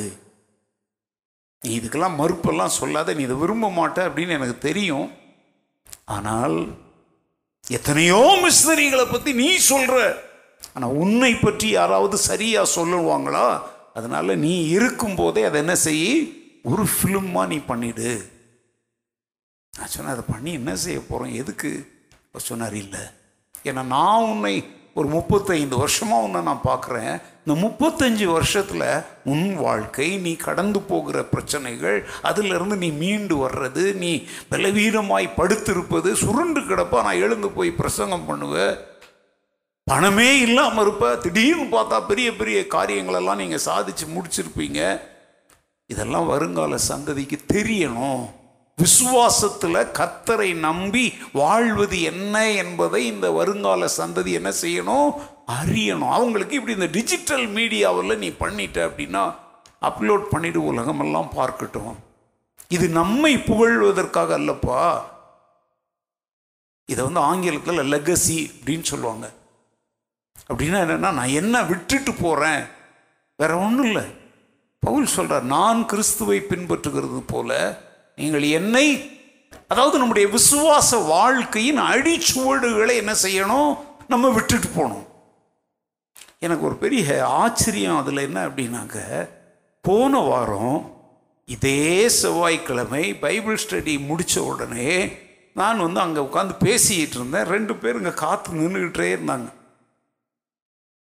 நான் ரொம்ப டயர்டாக வேற இருந்தேன். மூணு பேர் எனக்காக காத்துட்ருக்குறாங்க சரி அவங்கள அனுப்பிட்டு இவங்க காத்துக்கிட்டு இருந்தவங்கக்கிட்ட என்ன அப்படின்னு கேட்டேன்.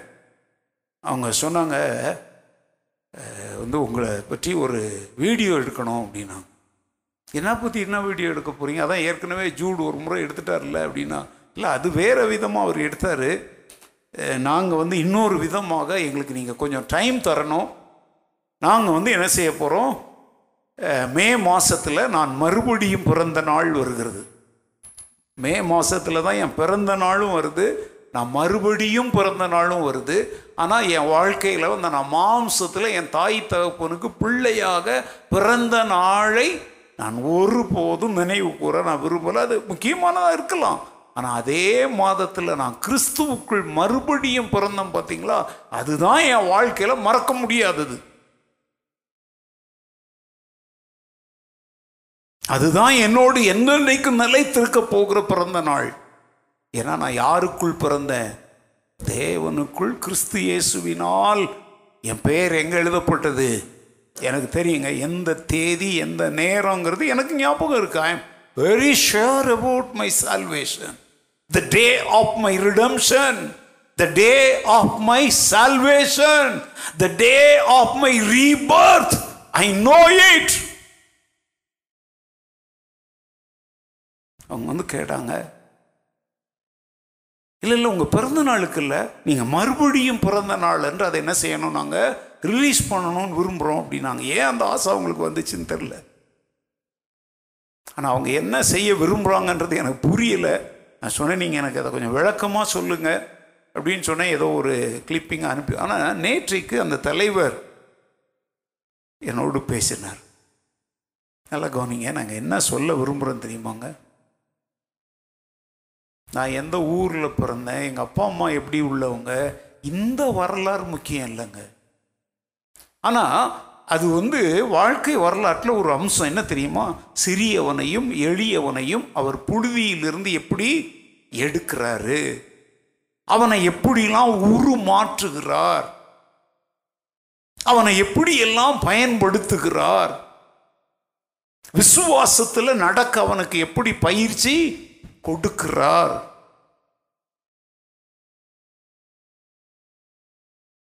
இடத்துல நான் என்ன எங்கேயோ பாயிண்ட்டை நான் விட்டுனான்னு எனக்கு தெரில. இப்போ அவரும் சொன்னார் ரெண்டு பேரும் என்கிட்ட வந்து பேசினாங்க. அது எல்லாமே எதை மையமாக கொண்டது தெரியுமாங்க? நான் மறுபடியும் பிறந்தேனே.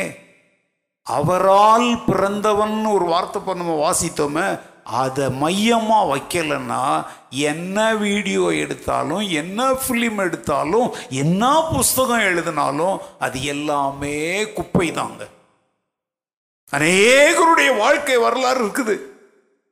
ஆனால் அவங்க வாழ்க்கை வரலாற்றில் அவங்க மறுபடியும் பிறந்த அல்லது தேவனால் பிறந்த ஒரு அந்த சாப்டர் அங்கே இருக்கவே இருக்காது. பிறந்ததுலேருந்து சத்தது வரைக்கும் இருக்கும். ஆனால் நடுவில் இன்னொரு முறை அவங்க பிறந்தாங்கன்ற வரலாறு உங்களுடைய என்னுடைய வாழ்க்கையில் தாங்க அது இருக்க முடியும்.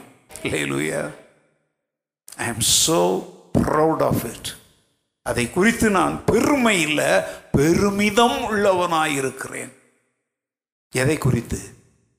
என் பிறந்த நாளை குறித்தல்ல. தேவனுக்குள் மறுபடியும் பிறந்த நாள். அதுதான் நித்தியம் வரைக்கும் என்னோடு வரப்போகுது. அல்லலூயா இனிமேலாவது உங்களுடைய பிறந்த நாள் ஆட்டங்களுக்கும் பாட்டங்களுக்கும் ஒரு லிமிட் வருமான்னு பார்க்கலாம். நீங்கள் பிறந்த நாள் கொண்டாடுறது பாவம்லாம் நான் சொல்லலைங்க. அதெல்லாம் இட்ஸ் நாட் அ சின் ஆனால் ஆண்டவர் அதில் பிரியப்படுகிறாரா அப்படிங்கிறத கொஞ்சம் யோசித்து பாருங்க. நீ பிறந்த நாள் கொண்டாடுறிய இந்த கொண்டாடுற அளவுக்கு நீ என்ன சாதித்த? நீ கிறிஸ்துவின் சீஷனாக அவருடைய மாபெரும் கட்டளையில எந்த அளவுக்கு உன்னுடைய பங்கை நிறைவேற்றி இருக்கிறாய்? பாட்டு போடுறோம். சரித்திரம் படைப்போம். வாருங்கள் சரித்திர நாயகன். என்ன சரித்திரம்? ஏங்க சரித்திரம் படைக்கிறவனுக்கு தாங்க கொண்டாட்டங்கள் தேவை. இப்போ தமிழ்நாட்டில் வந்து தேர்தல் நடக்குது.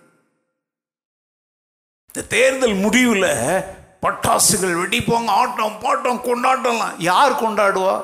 தோத்தவனா ஜெயிச்சவனா? ஆ? நிஜமாவா?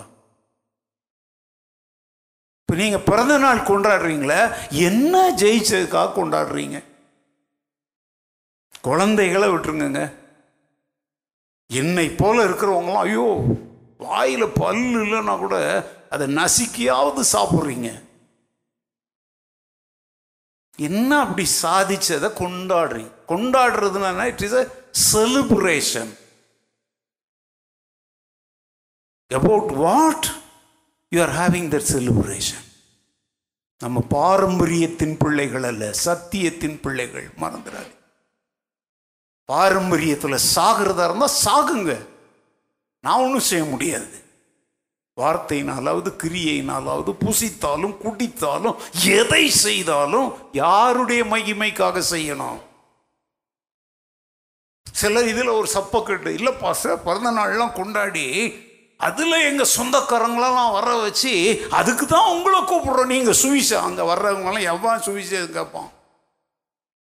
வந்துட்டானா இங்கேயும் அறுக்கிறதுக்கு? யார் இன்னைக்கு சு அங்கே பர்த்டேயில் வந்து எவன் வந்து சுவிசேஷம் கேட்க வந்து உட்கார்றான்? அப்பா நீ போய் யாராவது கேட்குறாங்களா அப்படின்னா இனிமேல் பர்த்டேயில் சொல்லணும். சர்ச்சில் பேசுகிற மாதிரி ஒரு ஹவர் பிரசங்கம் பண்ணுவோம். இனிமேல் உன்னை யாராவது கூப்பிட்டா நீ கண்டிஷன் போடு. ஒன் ஹவர் பிரசங்கம் பண்ணுவேன். முடிவில் கத்தராகி இயேசு கிறிஸ்துவை ஏற்றுக்கொள்கிறவங்களாம் முன்னால் வாங்க நான் கையை தூக்கி வர சொல்லுவேன். ஐயோ எங்கள் ஃப்ரெண்ட்ஸு அது என்ன ஃப்ரெண்ட்ஸு எல்லாரும் இயேசுவை ஏற்றுக்கொள்ளா. நீங்கள் தானே சொல்கிறீங்க அங்கே ஆண்டவரை மகிமைப்படுத்த போகிறோன்னு மனம் திரும்புகிற ஒரு பாவி நிமித்தம் ஓ பர்த்டேயில் மனம் திரும்புகிற ஒரு பாவி நிமித்தம் பூமியில் மாத்திர சந்தோஷம் இல்லை எங்கேயும் சந்தோஷம் உண்டாகட்டும். ரெடியா ஏன் இப்போ சத்தமே இல்லை சப்த நாடிகள்லாம் அடங்கி போய் உட்காந்துருக்குறீங்க ஓன் கூத்தடிக்கிறதுக்குலாங்க தாளம் அடிக்கிறதுக்கு எங்களை ஆண்டவர் ஊழியக்காரங்களா வச்சிருக்கல. நிறைய ஊழியக்காரனே சொல்றாங்க. என்ன பர்த்டே கொண்டாடலையா? ஆம்பூர் பிரியாணி போடுங்க. ஏன் வாணியம்பாடி பிரியாணி போட்டா இவருக்கு ஜீரணம் ஆகாதா? மானங்கட்ட ஊழியர். ஏன்னா பர்த்டேன்னு ஒன்று வச்சாதான் இவருக்கு என்ன கிடைக்கும்? காணிக்க கிடைக்கும். நான் சொல்றேன் நீ உன்னுடைய ஆவிக்குரிய பிறந்த நாளை நீ கிறிஸ்துவுக்குள் மறுபடியும் பிறந்த நாளை மறவாமல் அவருடைய பாதத்தில் விழுந்து அவருக்கு நன்றி சொல்லு. அலலூயா அப்படி ஒரு பிறந்த நாள் இல்லைன்னா இன்னைக்கு மறுபடியும் பிறந்துரு. இன்னைக்கு எத்தனாம் தேதி? இன்னைக்கு மார்ச் மாதம் ஒன்பதாம் தேதி. நீ உன்னுடைய மறுபடியும் பிறந்த நாளை உருவாக்கணும்னு இன்னைக்கு உன் முன்னாடி ஒரு சான்ஸ் காத்திருக்குது. அவருடைய நாமத்தின் மேல் விசுவாசம் உள்ளவர்களாய் அவரை கர்த்தராக இரட்சகராக எஜமானாக ஏற்றுக்கொண்டால் இந்த நாள் உன்னுடைய என்ன நாளாய் மாற முடியும்? தேவனுக்குள் நீ மறுபடியும் பிறந்த நாளாய் மாற முடியும். அப்படின்னா நான் நினைக்கிறேன் அடுத்த வருஷம் மார்ச் மாதம் ஒன்பதாம் தேதி இங்கேயும் உலகத்தின் பல நாடுகளையும் நிறைய பேர் பர்த்டே கொண்டாடுவீங்க. அல்லூயா நான் ஜோக் அடிக்கிறேன்னு நினைக்காதீங்க.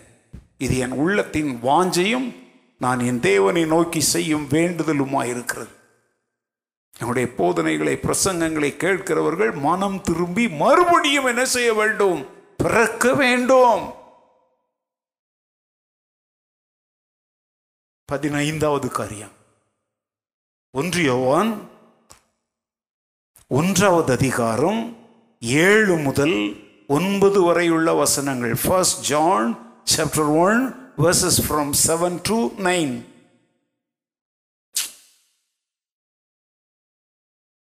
அவர் ஒளியில் இருக்கிறது போல நாமும் ஒளியிலே நடந்தால் ஒருவருக்கொருவர் ஐக்கியப்பட்டிருப்போம்.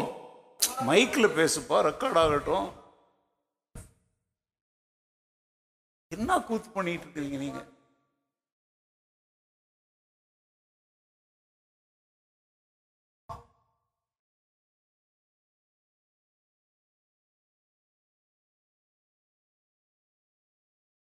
சரி ஓகே ஓகே கொடுங்க இப்போ ஒயர் மைக் என்ன பண்ணு? உலகமெல்லாம் கேட்குறாங்க இங்கே வந்து என்னத்தை பற்றி பேசுகிறாரு தெரியுமாங்க? பாவத்திலிருந்து மன்னிப்பை பெறுதல். நம்முடைய பாவங்களை நாம் அறிக்கையிட்டால் அவர் நமக்கு அதை என்ன செய்கிறார்? மன்னித்து எல்லா அநியாயத்திற்கும் நம்மை நீங்களாக்கி எங்க உங்க பைபிள் அப்படி இல்லையாங்க ஒண்ணுமே? சுத்திகரிக்க அவர் என்ன உள்ளவராக இருக்கிறார் எப்போ நம்முடைய பாவங்களை நாம் அறிக்கையிட்டார். அங்க சொல்றாரு நமக்கு பாவம் இல்லை என்போமானால் நம்மை நாமே என்ன செய்கிறவர்களாக இருப்போம் என்னத்தை விழுந்து விழுந்து எழுதுறீங்கன்னு எனக்கு தெரில எல்லாருக்கும் என்ன நீங்கள் நோட்ஸே எடுக்காதீங்க. நீங்கள் வீட்டில் போயிட்டு ஒரு முறை ஆன்லைனில் கேட்டு எழுதுங்க. இதை வந்து ஒரு பாடல் சொல்லுது. பாவ மன்னிப்பின் நிச்சயத்தை நீ பெற்றுக்கொள்ள வேண்டும். பரலோகத்தில் ஓர் இடம் நீ பெற வேண்டும். அப்போ பாவ மன்னிப்பின் நிச்சயத்தை பெறாதவர்கள் பரலோகத்திற்குள்ளே என்ன செய்ய முடியாது? ஹரிஸ்வர் that you have been forgiven from all your sins? உன் பாவங்களை எல்லாம் இயேசு மன்னித்து விட்டார் என்கிற நிச்சயத்தோடு நீ வாழ்கிறாயா? பாட்டு பாடுறோம். என்ன என் ஆனந்தம் என்ன என் ஆனந்தம் சொல்லக்கூடாதே. மன்னன் கிறிஸ்து என் பாவத்தை எல்லாம் எப்போ மன்னித்தார்? எப்போ மன்னித்தார்? ம்? யாராவது ஒருத்தர் எழுந்து மைக் தரேன். நீங்க எப்படி பாவ மன்னிப்பு நிச்சயத்தை பெற்றுக்கொண்டீங்கன்னு உங்களால ஒரு நிமிஷத்தில் சொல்ல முடியுமா? இந்த கேள்வியை உலகத்தினுடைய எந்த நாட்டில் உள்ள எந்த கிறிஸ்தவர்கள்ட்ட கேட்டாலும் தடுமாறுகிற நிலையில தான் அநேகர் வாழ்ந்துட்டு இருக்கிறாங்க. கூட்டத்தோட கூட்டமாக வாழ்ந்து போயிட்டுருக்குறாங்கங்க. திடீர்னு மைக்கை நீட்டி இந்த டிவியிலலாம் பார்த்தீங்கன்னா எவனோ ஒருத்தன் வரான் சில சமயத்தில் இந்த பள்ளிக்கூடத்துலேருந்து வர்ற பிள்ளைங்கள வேலையிலேருந்து வர்றவங்கள போயிட்டு திடீர்னு மைக்கை நீட்டி இந்த பெண்கள் தினத்தை அன்னைக்கு பார்த்தா மைக் கட்டி அக்கா நீங்கள் என்ன சொல்கிற ஓடுறாங்கங்க. இவன் மைக் வச்சுட்டு பின்னாலேயே துரத்துற அக்கா ஓடாதீங்க ஓடாதீங்க நில்லுங்க அப்படின்னு.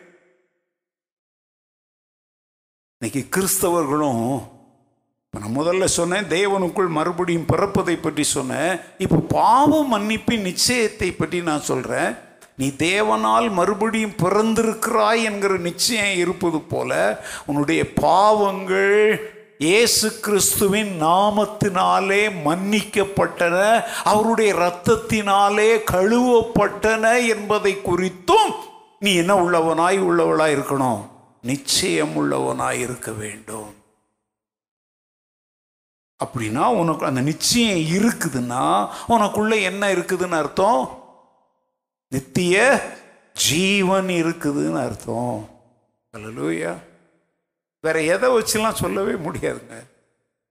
நீ போட்டிருக்கிற ட்ரெஸ்ஸு நகையை கலத்திட்டேன் நான் பூ வைக்கிறது இல்லை இந்த நாற்பது நாள் நான் கறி சாப்பிட்றது இல்லை அது இதெல்லாம் இதெல்லாம் இங்கே இந்த ஹம்பக்கெலாம் வேண்டாம். இந்த ஏமாற்று வேலையெல்லாம் நிறுத்து முதல்ல.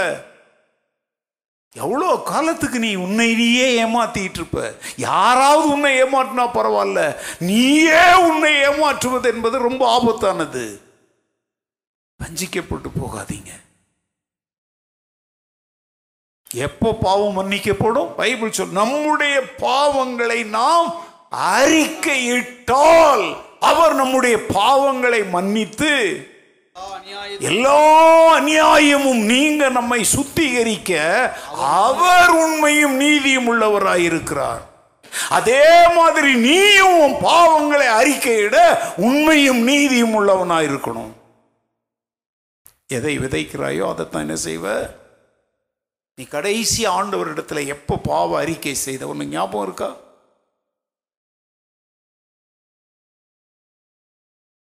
எப்போ கடைசியா உன் பாவத்தை ஆண்டோடத்தில் அறிக்கையிட்ட ஏன்? அறிக்கை இடல தெரியுமா? நீ செய்கிற எதுவுமே உனக்கு என்னவா தெரியல? பாவமா தெரியல. இது பாவமா?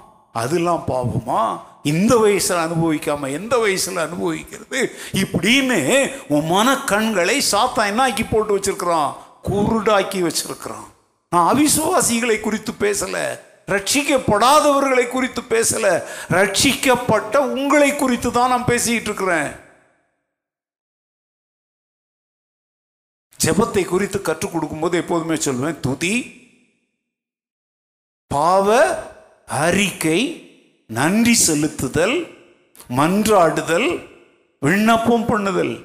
துதிக்கிறோம். தேவ பிரசன்னத்தை வந்த உடனே ஏசாய தேவ பிரசன்னத்தை பார்த்த உடனே அவன் கதறினது என்ன தெரியுமா? ஐயோ நான் அதமானேன். ஏன்? நான் அசுத்த உதடுகள் உள்ள மனுஷன். இப்போ தேவ பிரசன்னம் அது ஒரு வெளிச்சம். அந்த வெளிச்சம் உன் மேல பட்ட உடனே தான் உன்னுடைய அழுக்குகள் எல்லாம் உனக்கு என்ன செய்ய ஆரம்பிக்கும்? இன்னைக்கு ஏன் உனக்கு அந்த பாவத்தின் குற்ற அந்த அழுத்தம் கூட இல்லாமல் இருக்கிற காரணம் என்ன தெரியுமா? நீ தேவனுடைய பிரசன்னம்ங்கிற அந்த வெளிச்சத்துக்குள்ளேயே நீ என்ன செய்யறதில்ல? வர்றதே இல்லை. துதிகளின் மத்தியில் அவர் என்ன செய்கிறவர்? நீ அவரை எப்போ துதிச்ச? எப்போ துதிச்ச கடைசியா? துதி ஆராதனை எழுபத்தி ரெண்டு மணி நேர துதி ஆராதனை. கின்னஸ் புத்தகத்தில் இடம் பிடிக்கிறாங்களோ? நான் ஸ்டாப் ஒர்ஷிப் தேவ பக்தியை வியாபார பொருளாய் மாற்றாத. டோன்ட் கமர்ஷியலைஸ் கிறிஸ்டியன் ஃபெய்த் நான் ஸ்டாப் worship. இன்னைக்கு நிறைய பேர் எழும்பி கிட்டார் அடிச்சுக்கிட்டு மைக் போட்டுக்கிட்டு விட்டோம் என்ன பண்ணுறாங்களாம் ஆண்டவர் கேட்டார் அவன்கிட்ட இதை? என்ன சாதிக்க போகிற எழுபத்தி ரெண்டு மணி நேர ஜெபம் ஆராதனை நான் கேட்குறேன் எழுபத்தி ரெண்டு மணி நேரம் நீ துதிச்சிருந்த அப்படின்னா அப்படின்னா என்னென்னா உன்னை வெளிச்சத்தில் கொண்டாந்து நிறுத்துறன்னு அர்த்தம். துதிகளின் மத்தியில் அவர் என்ன பண்ணுறாரு வாசம் பண்ணுறாருன்னா அவர் யார்? ஜோதி ஜோதிகளின் பிதா தானே? அவர் இருக்கிற இடத்துல வெளிச்சம் பிரகாசிக்கும்ல. அப்போ உன்னுடைய ஒவ்வொரு அந்தரங்கத்தின் ஒரு சின்ன சின்ன விஷயத்தை கூட அது எடுத்து காட்டுமா காட்டாதா?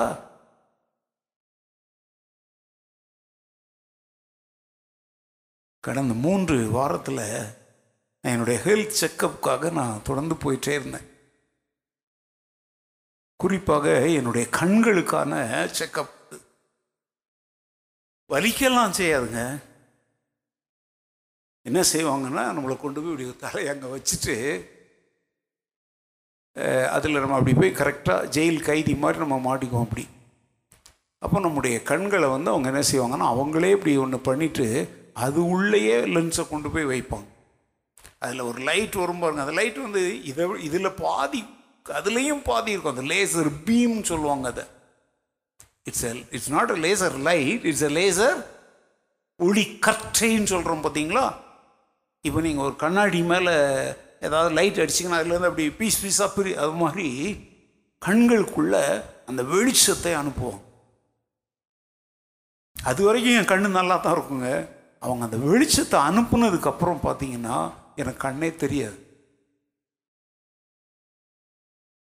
இப்போ ஒரு டெஸ்ட் முடிச்சு அடுத்த டெஸ்ட்டுக்கு முன்னாடி சொல்லுவாங்க சாப்பிடாம போனோம். அப்போது என் கூட அவங்க பிரதர்கிட்ட சொல்லுவாங்க பி கேர்ஃபுல் இவர் இங்கேருந்து அடுத்த இடத்துக்கு கூட்டிகிட்டு போகும்போது நீங்கள் கையை பிடிச்சி கூட்டிகிட்டு போங்க.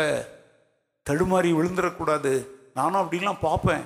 ஏதோ ஒன்று அப்படி நிழலாட்டமாய் தரும். படிக்கட்டா ஒன்றும் தெரியாது. நான் கேட்குறேன் ஒரு மனிதன் உண்டாக்குகிற ஒரு லேசர் ஒளி என்னுடைய கண்களை என்ன ஆக்குது? பரலோகத்தின் ஒளி சவுலை சந்தித்த போது அவன் கண்கள் என்ன ஆக்கப்பட்டது? ஆனால் அதே சமயத்தில் மாம்ச கண் குருடாச்சு. ஆனால் அவனுடைய உள்ளத்தின் கண்கள் திறக்கப்பட்டுச்சா? ஆண்டவரே நீர் நான் என்ன செய்ய? அப்போ அந்த நேரம் அவன் அதை கேட்குற நேரத்தில் அவனுடைய கண்கள் என்ன இல்லை? பார்வை இல்லை. அப்போ அந்த வெளிச்சம் என்ன செய்யுங்கிறத இப்போ தெரிஞ்சுக்கோ. துதிக்கிறேன் அது பண்ணுறேன் அந்நிய பாசையில் பேசுகிறேன்னு ஊரை ஏமாத்திட்டு இருக்கிறிய. இதெல்லாம் உண்மையானால் when you have the encounter of heaven and God you will come to the realisation that you have the dots of sin பாவத்தின் துணிகள் உனக்குள் இருப்பதை உன்னால் என்ன செய்ய முடியும்? அதெல்லாம் ஒருத்தர் வந்து சுட்டி காட்ட பாஸ்டர் என் பஞ்சாயத்து போய் போட்டு கொடுத்தா போல இருக்கு. அதனால பாஸ்டர் சொல்றாருன்னா நீ யார் தெரியுமா? கடப்பாறையை முழுங்கிட்டு சுக்கு கசாயம் போட்டு குடிக்கிறாள். ஏன்? உன் ஒய்ஃபே சொல்லி தான் பேசினா கூட தான் என்ன? அதனால என்ன? நீ மனம் திரும்பணும் தானே சொல்றோம். ஏன் அதை தனியாக கூப்பிடு? ஏன்? உன்னா மாதிரி நிறைய கேஸுங்க இருப்பாங்க. எல்லாருக்கும் சேர்த்தே சொல்லிடலாம்ல பேர் தானே சொல்லாம சொல்லணும். இதெல்லாம் சபைகளில் பிரசங்கம் கேட்கும்போது நிறைய பேர் இப்படிதாங்க. இது ஒரு பிசாசனுடைய வஞ்சனை. ஆனால் தேவ கிருபையால் இந்த புல்பீட்டில் இருந்து நான் சொல்கிறேங்க நாற்பத்தி ஐந்து வருடம் என் பிரசங்கங்களை பண்ணி முடிச்சிருக்கிறேன். யாரும் சொல்லி கொடுத்து யார்கிட்டையும் தகவல் பெற்று சிஐடி வேலைலாம் செஞ்சு இந்த புல்பீட்டில் வந்து நிற்காதபடிக்கு எல்லாருடைய ரத்த பழிக்கும் நான் நீங்களாக இருக்கிறேன். இங்கே வந்து நின்னதுக்கப்புறம் எதை பேசு என்று ஆண்டவர் சொல்லுகிறாரோ அதை நான் பேசுகிறேன் அவ்வளோதான் நீங்கள் அங்கே உட்காந்து என்ன காசிப்பிங் பண்ணாலும் அதெல்லாம் கேட்காதபடிக்கு நான் என் காதுகளை அடைச்சி கொள்வேன் அவ்வளோதான் சொல்ல சொல்கிறத சொல்லிட்டு போயிட்டே இருப்பேன். நீ முறுமுறுத்தாலும் சரி கீழ்ப்படிஞ்சாலும் சரி அது உன் பாடு கத்தருடைய பாடு. நான் வேலைக்காரன். போஸ்ட்மேன் லெட்டரை கொடுக்கறது அவனுடைய வேலை. லெட்டரை வாங்குறவன் தான் அந்த லெட்டரில் இருக்கிறபடி நடக்கிறதா வேண்டாமாங்கிறத அவன் முடிவு செய்யணும். ஏன்னா லெட்டருக்குள்ள இருக்கிற எதுவும் என்னுடையதல்ல. அது கத்தருடையது ஒரு பிரசங்கம் ஒரு வேத பாடம் என்னுடையது அல்ல ஞாயிற்றுக்கிழமோட சொன்னேன் பாஸ்டர் பேசுறாருங்கிற நிலையில நீ பார்த்தன்னா சத்தத்தை கேட்ப ஆனா சத்தியத்தை நீ கேட்க மாட்டேன்னு நான் ரெண்டாவது ஆராதனையில் சொன்னேன். ஞாபகம் இருக்கா? சத்தம் கேட்கும் ஆனா எதை புரிஞ்சிக்க மாட்டேன் நீ? சத்தியத்தை புரிஞ்சிக்க மாட்டேன்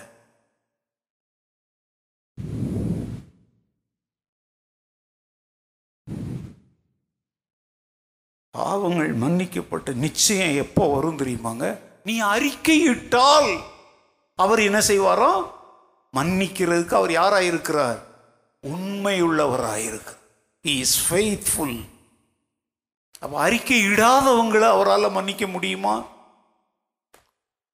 வலியை கூப்பிட்டுந்தப்பா உன் பாவங்களெல்லாம் நான் செய்ய முடியாதுங்க.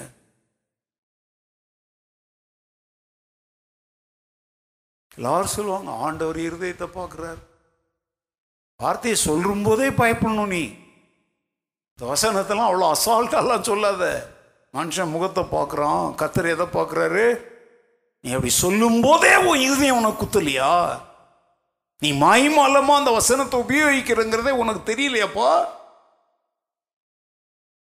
நீ பூசி மெழுகிறதுக்காகத்தான் இந்த வசனத்தை எடுத்து பேசுறன்றது கூட உனக்கு உணர்வற்று போகிற அளவுக்கு உன் மனக்கண்களை சாத்தான் குருடாக்க விட்டுருக்கிறியா நீ? பொய் பேசுற. ஆண்டவர் பார்த்துக்குவாருன்னு சொல்ற. நீ பொய் பேசுறதையும் ஆண்டவர் பார்க்கிறாருங்கிறத மறந்துட்டியா நீ? பாவங்கள் மன்னிக்கப்பட்ட நிச்சயம் உள்ளவனுக்குள்ளதான் என்ன இருக்குது? நித்திய? இதுவரைக்கும் எப்படி வாழ்ந்தீங்களோ தெரியாது. இந்த செய்தியை கேட்டதற்கு அப்புறமாவது பவுல் சொல்கிறார் நான் மனுஷருக்கு முன்பாகவும் தேவனுக்கு முன்பாகவும் குற்றமற்ற மனசாட்சியை உடையவனாய் இருக்க என்ன செய்கிறேன்? பிரயாசப்படுகிறேன்கிறாருங்க. யாருக்கு முன்னாடி? தேவனுக்கு முன்னாடியும் மனுஷருக்கு முன்னாடியும். நான் குற்றமற்ற மனசாட்சியே உடையவனாய் இருக்க நான் என்ன செய்யறேன் பிரயாசப்படு. முயற்சி செய்.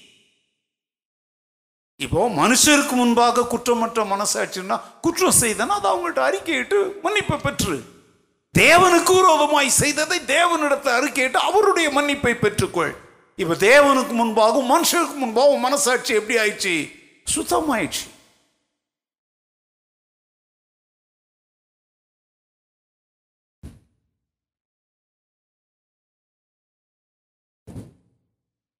அன்னைக்கு சொன்னேன் உங்களுக்கு ஞாபகம் இருக்கான்னு தெரில ஆனால் ரொம்ப எனக்கு அதை பேசுகிறதுக்கே வெக்கமாக இருக்கு. ரெண்டு வாரங்களுக்கு முன்னாடியே ஒரு வாரத்துக்கு முன்னாடியே தெரில எனக்கு வந்து ஒருத்தர் வந்து ஒரு மெசேஜ் அனுப்புனார். தமிழ்நாட்டில் பிரபலமான ஊழியக்காரங்களெல்லாம் பிடிச்சாங்க உன்னை பிடிக்க வருவாங்க. சொன்னேன்னா சண்டே சர்வீஸில் தான். நான் கேட்குறேன் உங்களுக்கு என் மேலே கொஞ்சமாவது அன்பு அக்கறை இருந்தா யாராவது ஒருத்தர் என்கிட்ட ஒரு ஃபோன் பண்ணி பாஸ்டர் யார் அது? என்ன உங்களுக்கு? இப்படி கேட்டாங்க. உங்களுக்கெல்லாம் அது என்ன குழந்தைகளுக்கு தூங்க வைக்கிற கதை கேடு போய் சொல்லிட்டாங்க மறுநாள் மண்டே ஒரே ஒருத்தர் எனக்கு ஃபோன் பண்ணி யார் பாஸ்டர் அப்படி? இது யாருன்னெலாம் நான் சொல்ல மாட்டேன். எனக்கு அப்போ ஒரு பேர் உண்மையிலே சொல்கிறேங்க அவங்க அப்படி கேட்ட உடனே என் உள்ளம் அப்படியே வந்து அப்படியே கொஞ்சம் அப்படியே ஆடிடுச்சு. ஏன் தெரியுமா? இவ்வளோ பெரிய உலகத்தில் என் செய்தி எத்தனோ ஆயிரம் பேர் கேட்குறாங்கன்னு எனக்கெல்லாம் தெரியாது. அங்கே ஒரு ரஃபாக ஃபிகர் காட்டுது. ஒருத்தருக்கு கூட இந்த மனிதன் இவ்வளவு அவமானங்களையும் இவ்வளவு பாடுகளையும் சுமந்து கொண்டு தான் நமக்கு முன்னாடி நிற்கிறானா அப்படிங்கிற ஒரு கவலை கூட வராமல் எப்படி மக்கள் வாழ்கிறாங்க இந்த ஒரு ஆத்மாவுக்கு என்னை விசாரிக்கணுங்கிற எண்ணம் எப்படி வந்துச்சு? அப்போ நான் என்ன நினச்சிக்கிட்டேன் தெரியுமா? நீ முற்றிலும் மறக்கப்பட்டவன் அல்ல. இந்த உலகத்தில் உன்னையும் விசாரிக்க ஒரு ஆத்துமா இருக்குது அப்படிங்கிற ஒரு பெரிய மகிழ்ச்சி எனக்குள்ள உண்டாயிற்று. தொடர்ந்து அந்த நபர் வந்து repeated calls repeated voice messages எல்லாம் தொடர்ந்து வந்துக்கிட்டே இருந்துச்சு.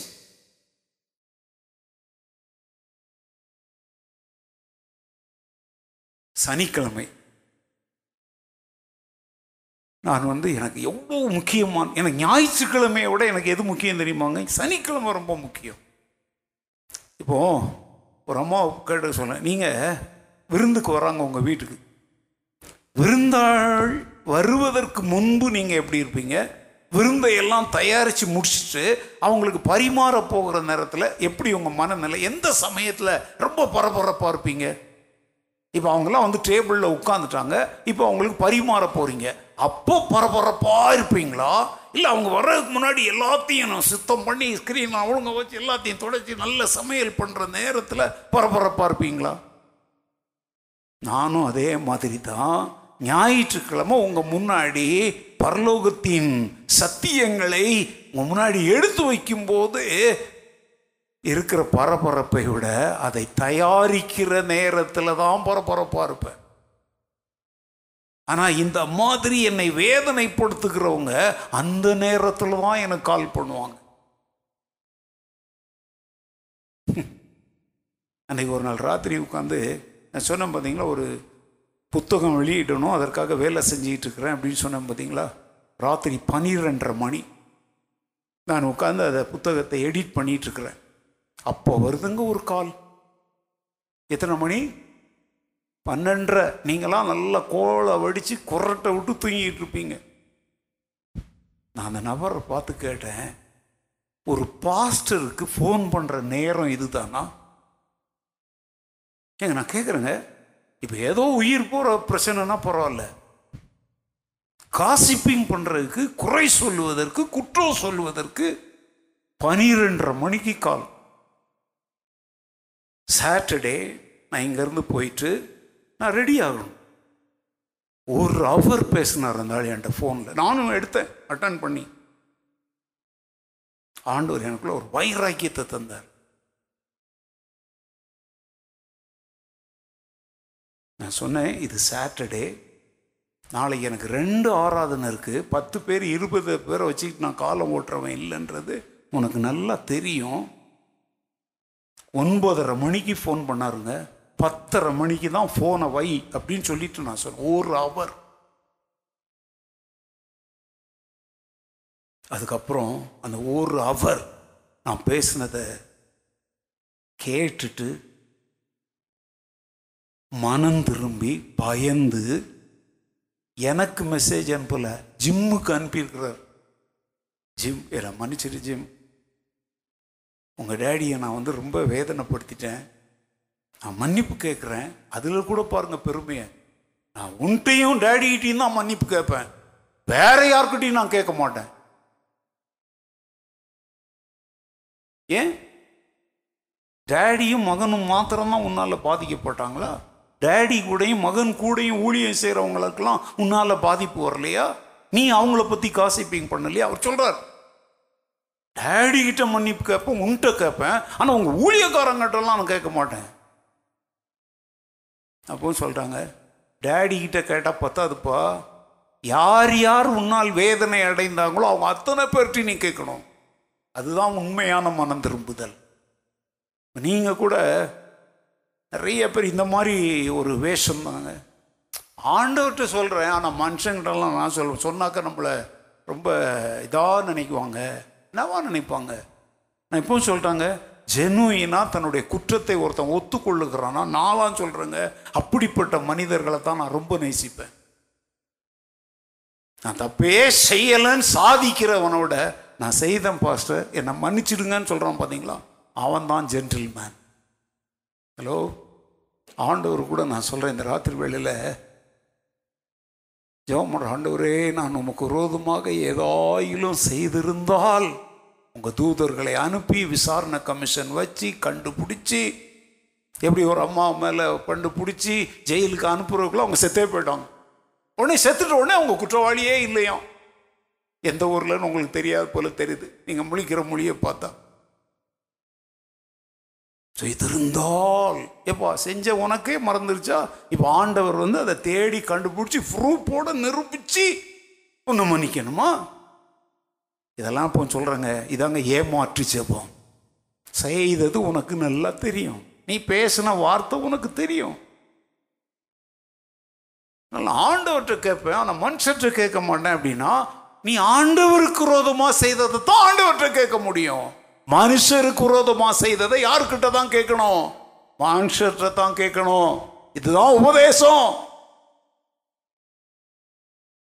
ஒட்டு மொத்தமான ஆண்டவர்கிட்ட கேட்டுறேன்னா ஆண்டவர் சொல்றாரு உன் சகோதரன் பேர்ல சகோதரனுக்கு உன் பேர்ல குறைவுன்னு சொல்லல. சகோதரன் மேல உனக்கு குறை இருந்தா நீ உன் காணிக்கையை வச்சுட்டு போய் முதல்ல என்ன ஆகு? ஆண்டவர் சொல்றாருல்ல அப்போ ஒப்புரவாகுதல்ங்கிறது எங்க இருந்து துவங்கணும்? இங்க இருந்து துவங்கு. அப்புறம் வந்து ஆண்டவர்கிட்ட சொல்ல ஆண்டவரே நான் கணக்கெல்லாம் சரி பண்ணிட்டு வந்துட்டேன் ஐயா. பாருங்க கெட்டகுமாரன் சொல்கிறான் பார்த்தீங்களா நான் தகப்பன் வந்து அவன் என்ன சொல்ல போகிறேன்னு சொல்கிறான் உமக்கு விரோதமாகவும் பரத்துக்கு முன்பாகவும். பரம் என்பது தேவனுடைய பிரசன்னத்தின் பார்வையில் தேவனுடைய பார்வையிலும் நான் என்ன செஞ்சேன்? அவன் அப்பாவுக்கு விரோதமாக தானே தப்பு செஞ்சான்? ஆனால் அது வந்து ஆண்டவர் கொடுத்த அதிகாரமாகிய தகப்பன் என்கிற அதிகாரத்திற்கு எதிராய் செயல்பட்டது. அதை யாரும் பார்த்தா? ஏங்க தகப்பனுக்கு விரோதமா அவன் செய்கிற தவறை யாரும் பார்க்குறா? பரம தகப்பனும் பார்க்கிறாரு. அதனால தான் அவன் உண்மையான பாவ அறிக்கை அதுங்க. தகப்பனே உமக்கு விரோதமாகவும் பரத்துக்கு முன்பாகவும் நான் என்ன செய்தேன்? இதுதாங்க சரியான பாவ அறிக்கை. ஆண்டவரே மன்னிச்சிடுங்கப்பா. ஆண்டவர் சொல்ல நான் மன்னிக்கிறேன். நீ முதல்ல போயிட்டு யார் உன்னால இடர்னாங்களோ யார் உன்னால வேதனையில் இருக்கிறாங்களோ அவங்க கிட்ட போய் என்ன கேளு? நீ கேட்டாலே போதும். ஆண்டவர் அவர் தான் உண்மையும் நீதி உள்ளவராக இருக்கிறார்ல. ஆட்டோமேட்டிக்காக வாஷ் ஆகும். முடிஞ்சுது. ராத்திரி வேளையில் பாவத்தின் பாரத்தினால இருதயம் கல்லு போல சுமந்துக்கிட்டு யாராவது இந்த செய்தியை கேட்டுக்கிட்டு இருந்தீங்கன்னா ஆண்டுடைய சித்தம் என்ன தெரியுமா? இந்த பாவ பாரமெல்லாம் நீங்கி லகுவான ஒரு இருதயத்தோடு நீ ஆண்டவருடைய சீடனாக அவரை பின்பற்ற வேண்டும் என்று இந்த ராத்திரி வேளையில் ஆண்டவர் விரும்புகிறார். அல்லேலூயா இந்த வாரத்தில் எத்தனை குறிப்புகளை சொல்லியிருக்கிறேன்? ரெண்டு. ஒன்று நீ மறுபடியும் பிறந்த தேவனால் பிறந்த அனுபவத்தின் நிச்சயம் உடையவனாய் இருக்க வேண்டும். ரெண்டு உண்மையாகவே உன்னுடைய பாவங்களை நீ அவரிடத்தில் அறிக்கையிட்டு அவர் அதை மன்னித்தார் என்கிற என்ன உள்ளவனாய் இருக்கணும் இந்த அனுபவம் இருந்தா உனக்குள்ள என்ன இருக்குது? நித்திய ஜீவன் இருக்கு. ராத்திரி வேளையில் நம்ம எல்லாரும் வீடுகளுக்கு போறதுக்கு முன்னாடி ஆண்டவரே ரெண்டு மேலான அனுபவங்களையும் நான் அடைய இந்த இரவு என்னை நான் அர்ப்பணிக்கிறேன். இந்த மார்ச் மாதம் ஒன்பதாம் தேதி ஒருவேளை நீங்கள் டிவியில் இதை கேட்டுட்டு இருக்கலாம் ஃபோனில் கேட்டுட்டு இருக்கலாம் லேப்டாப் கம்ப்யூட்டர் எதுலையாவது கேட்டுட்டு இருக்கலாம். நேராக வந்து கேட்டாதான் அப்படின்னு அவசியம் இல்லை. நீ இருக்கிற இடத்துலையே நீ மனம் திரும்பி மறுபடியும் பிறக்கிற அனுபவத்திற்குள் நீ வரலாம். இந்த நாள் உன்னுடைய ஆவிக்குரிய மறுபடியும் பிறந்த நாளாய் மாறலாம். அர்ப்பணித்து ஜெபித்து நாம் கடந்து செல்வோம். கத்தர் உங்களை ஆஸ்வதிப்பாரா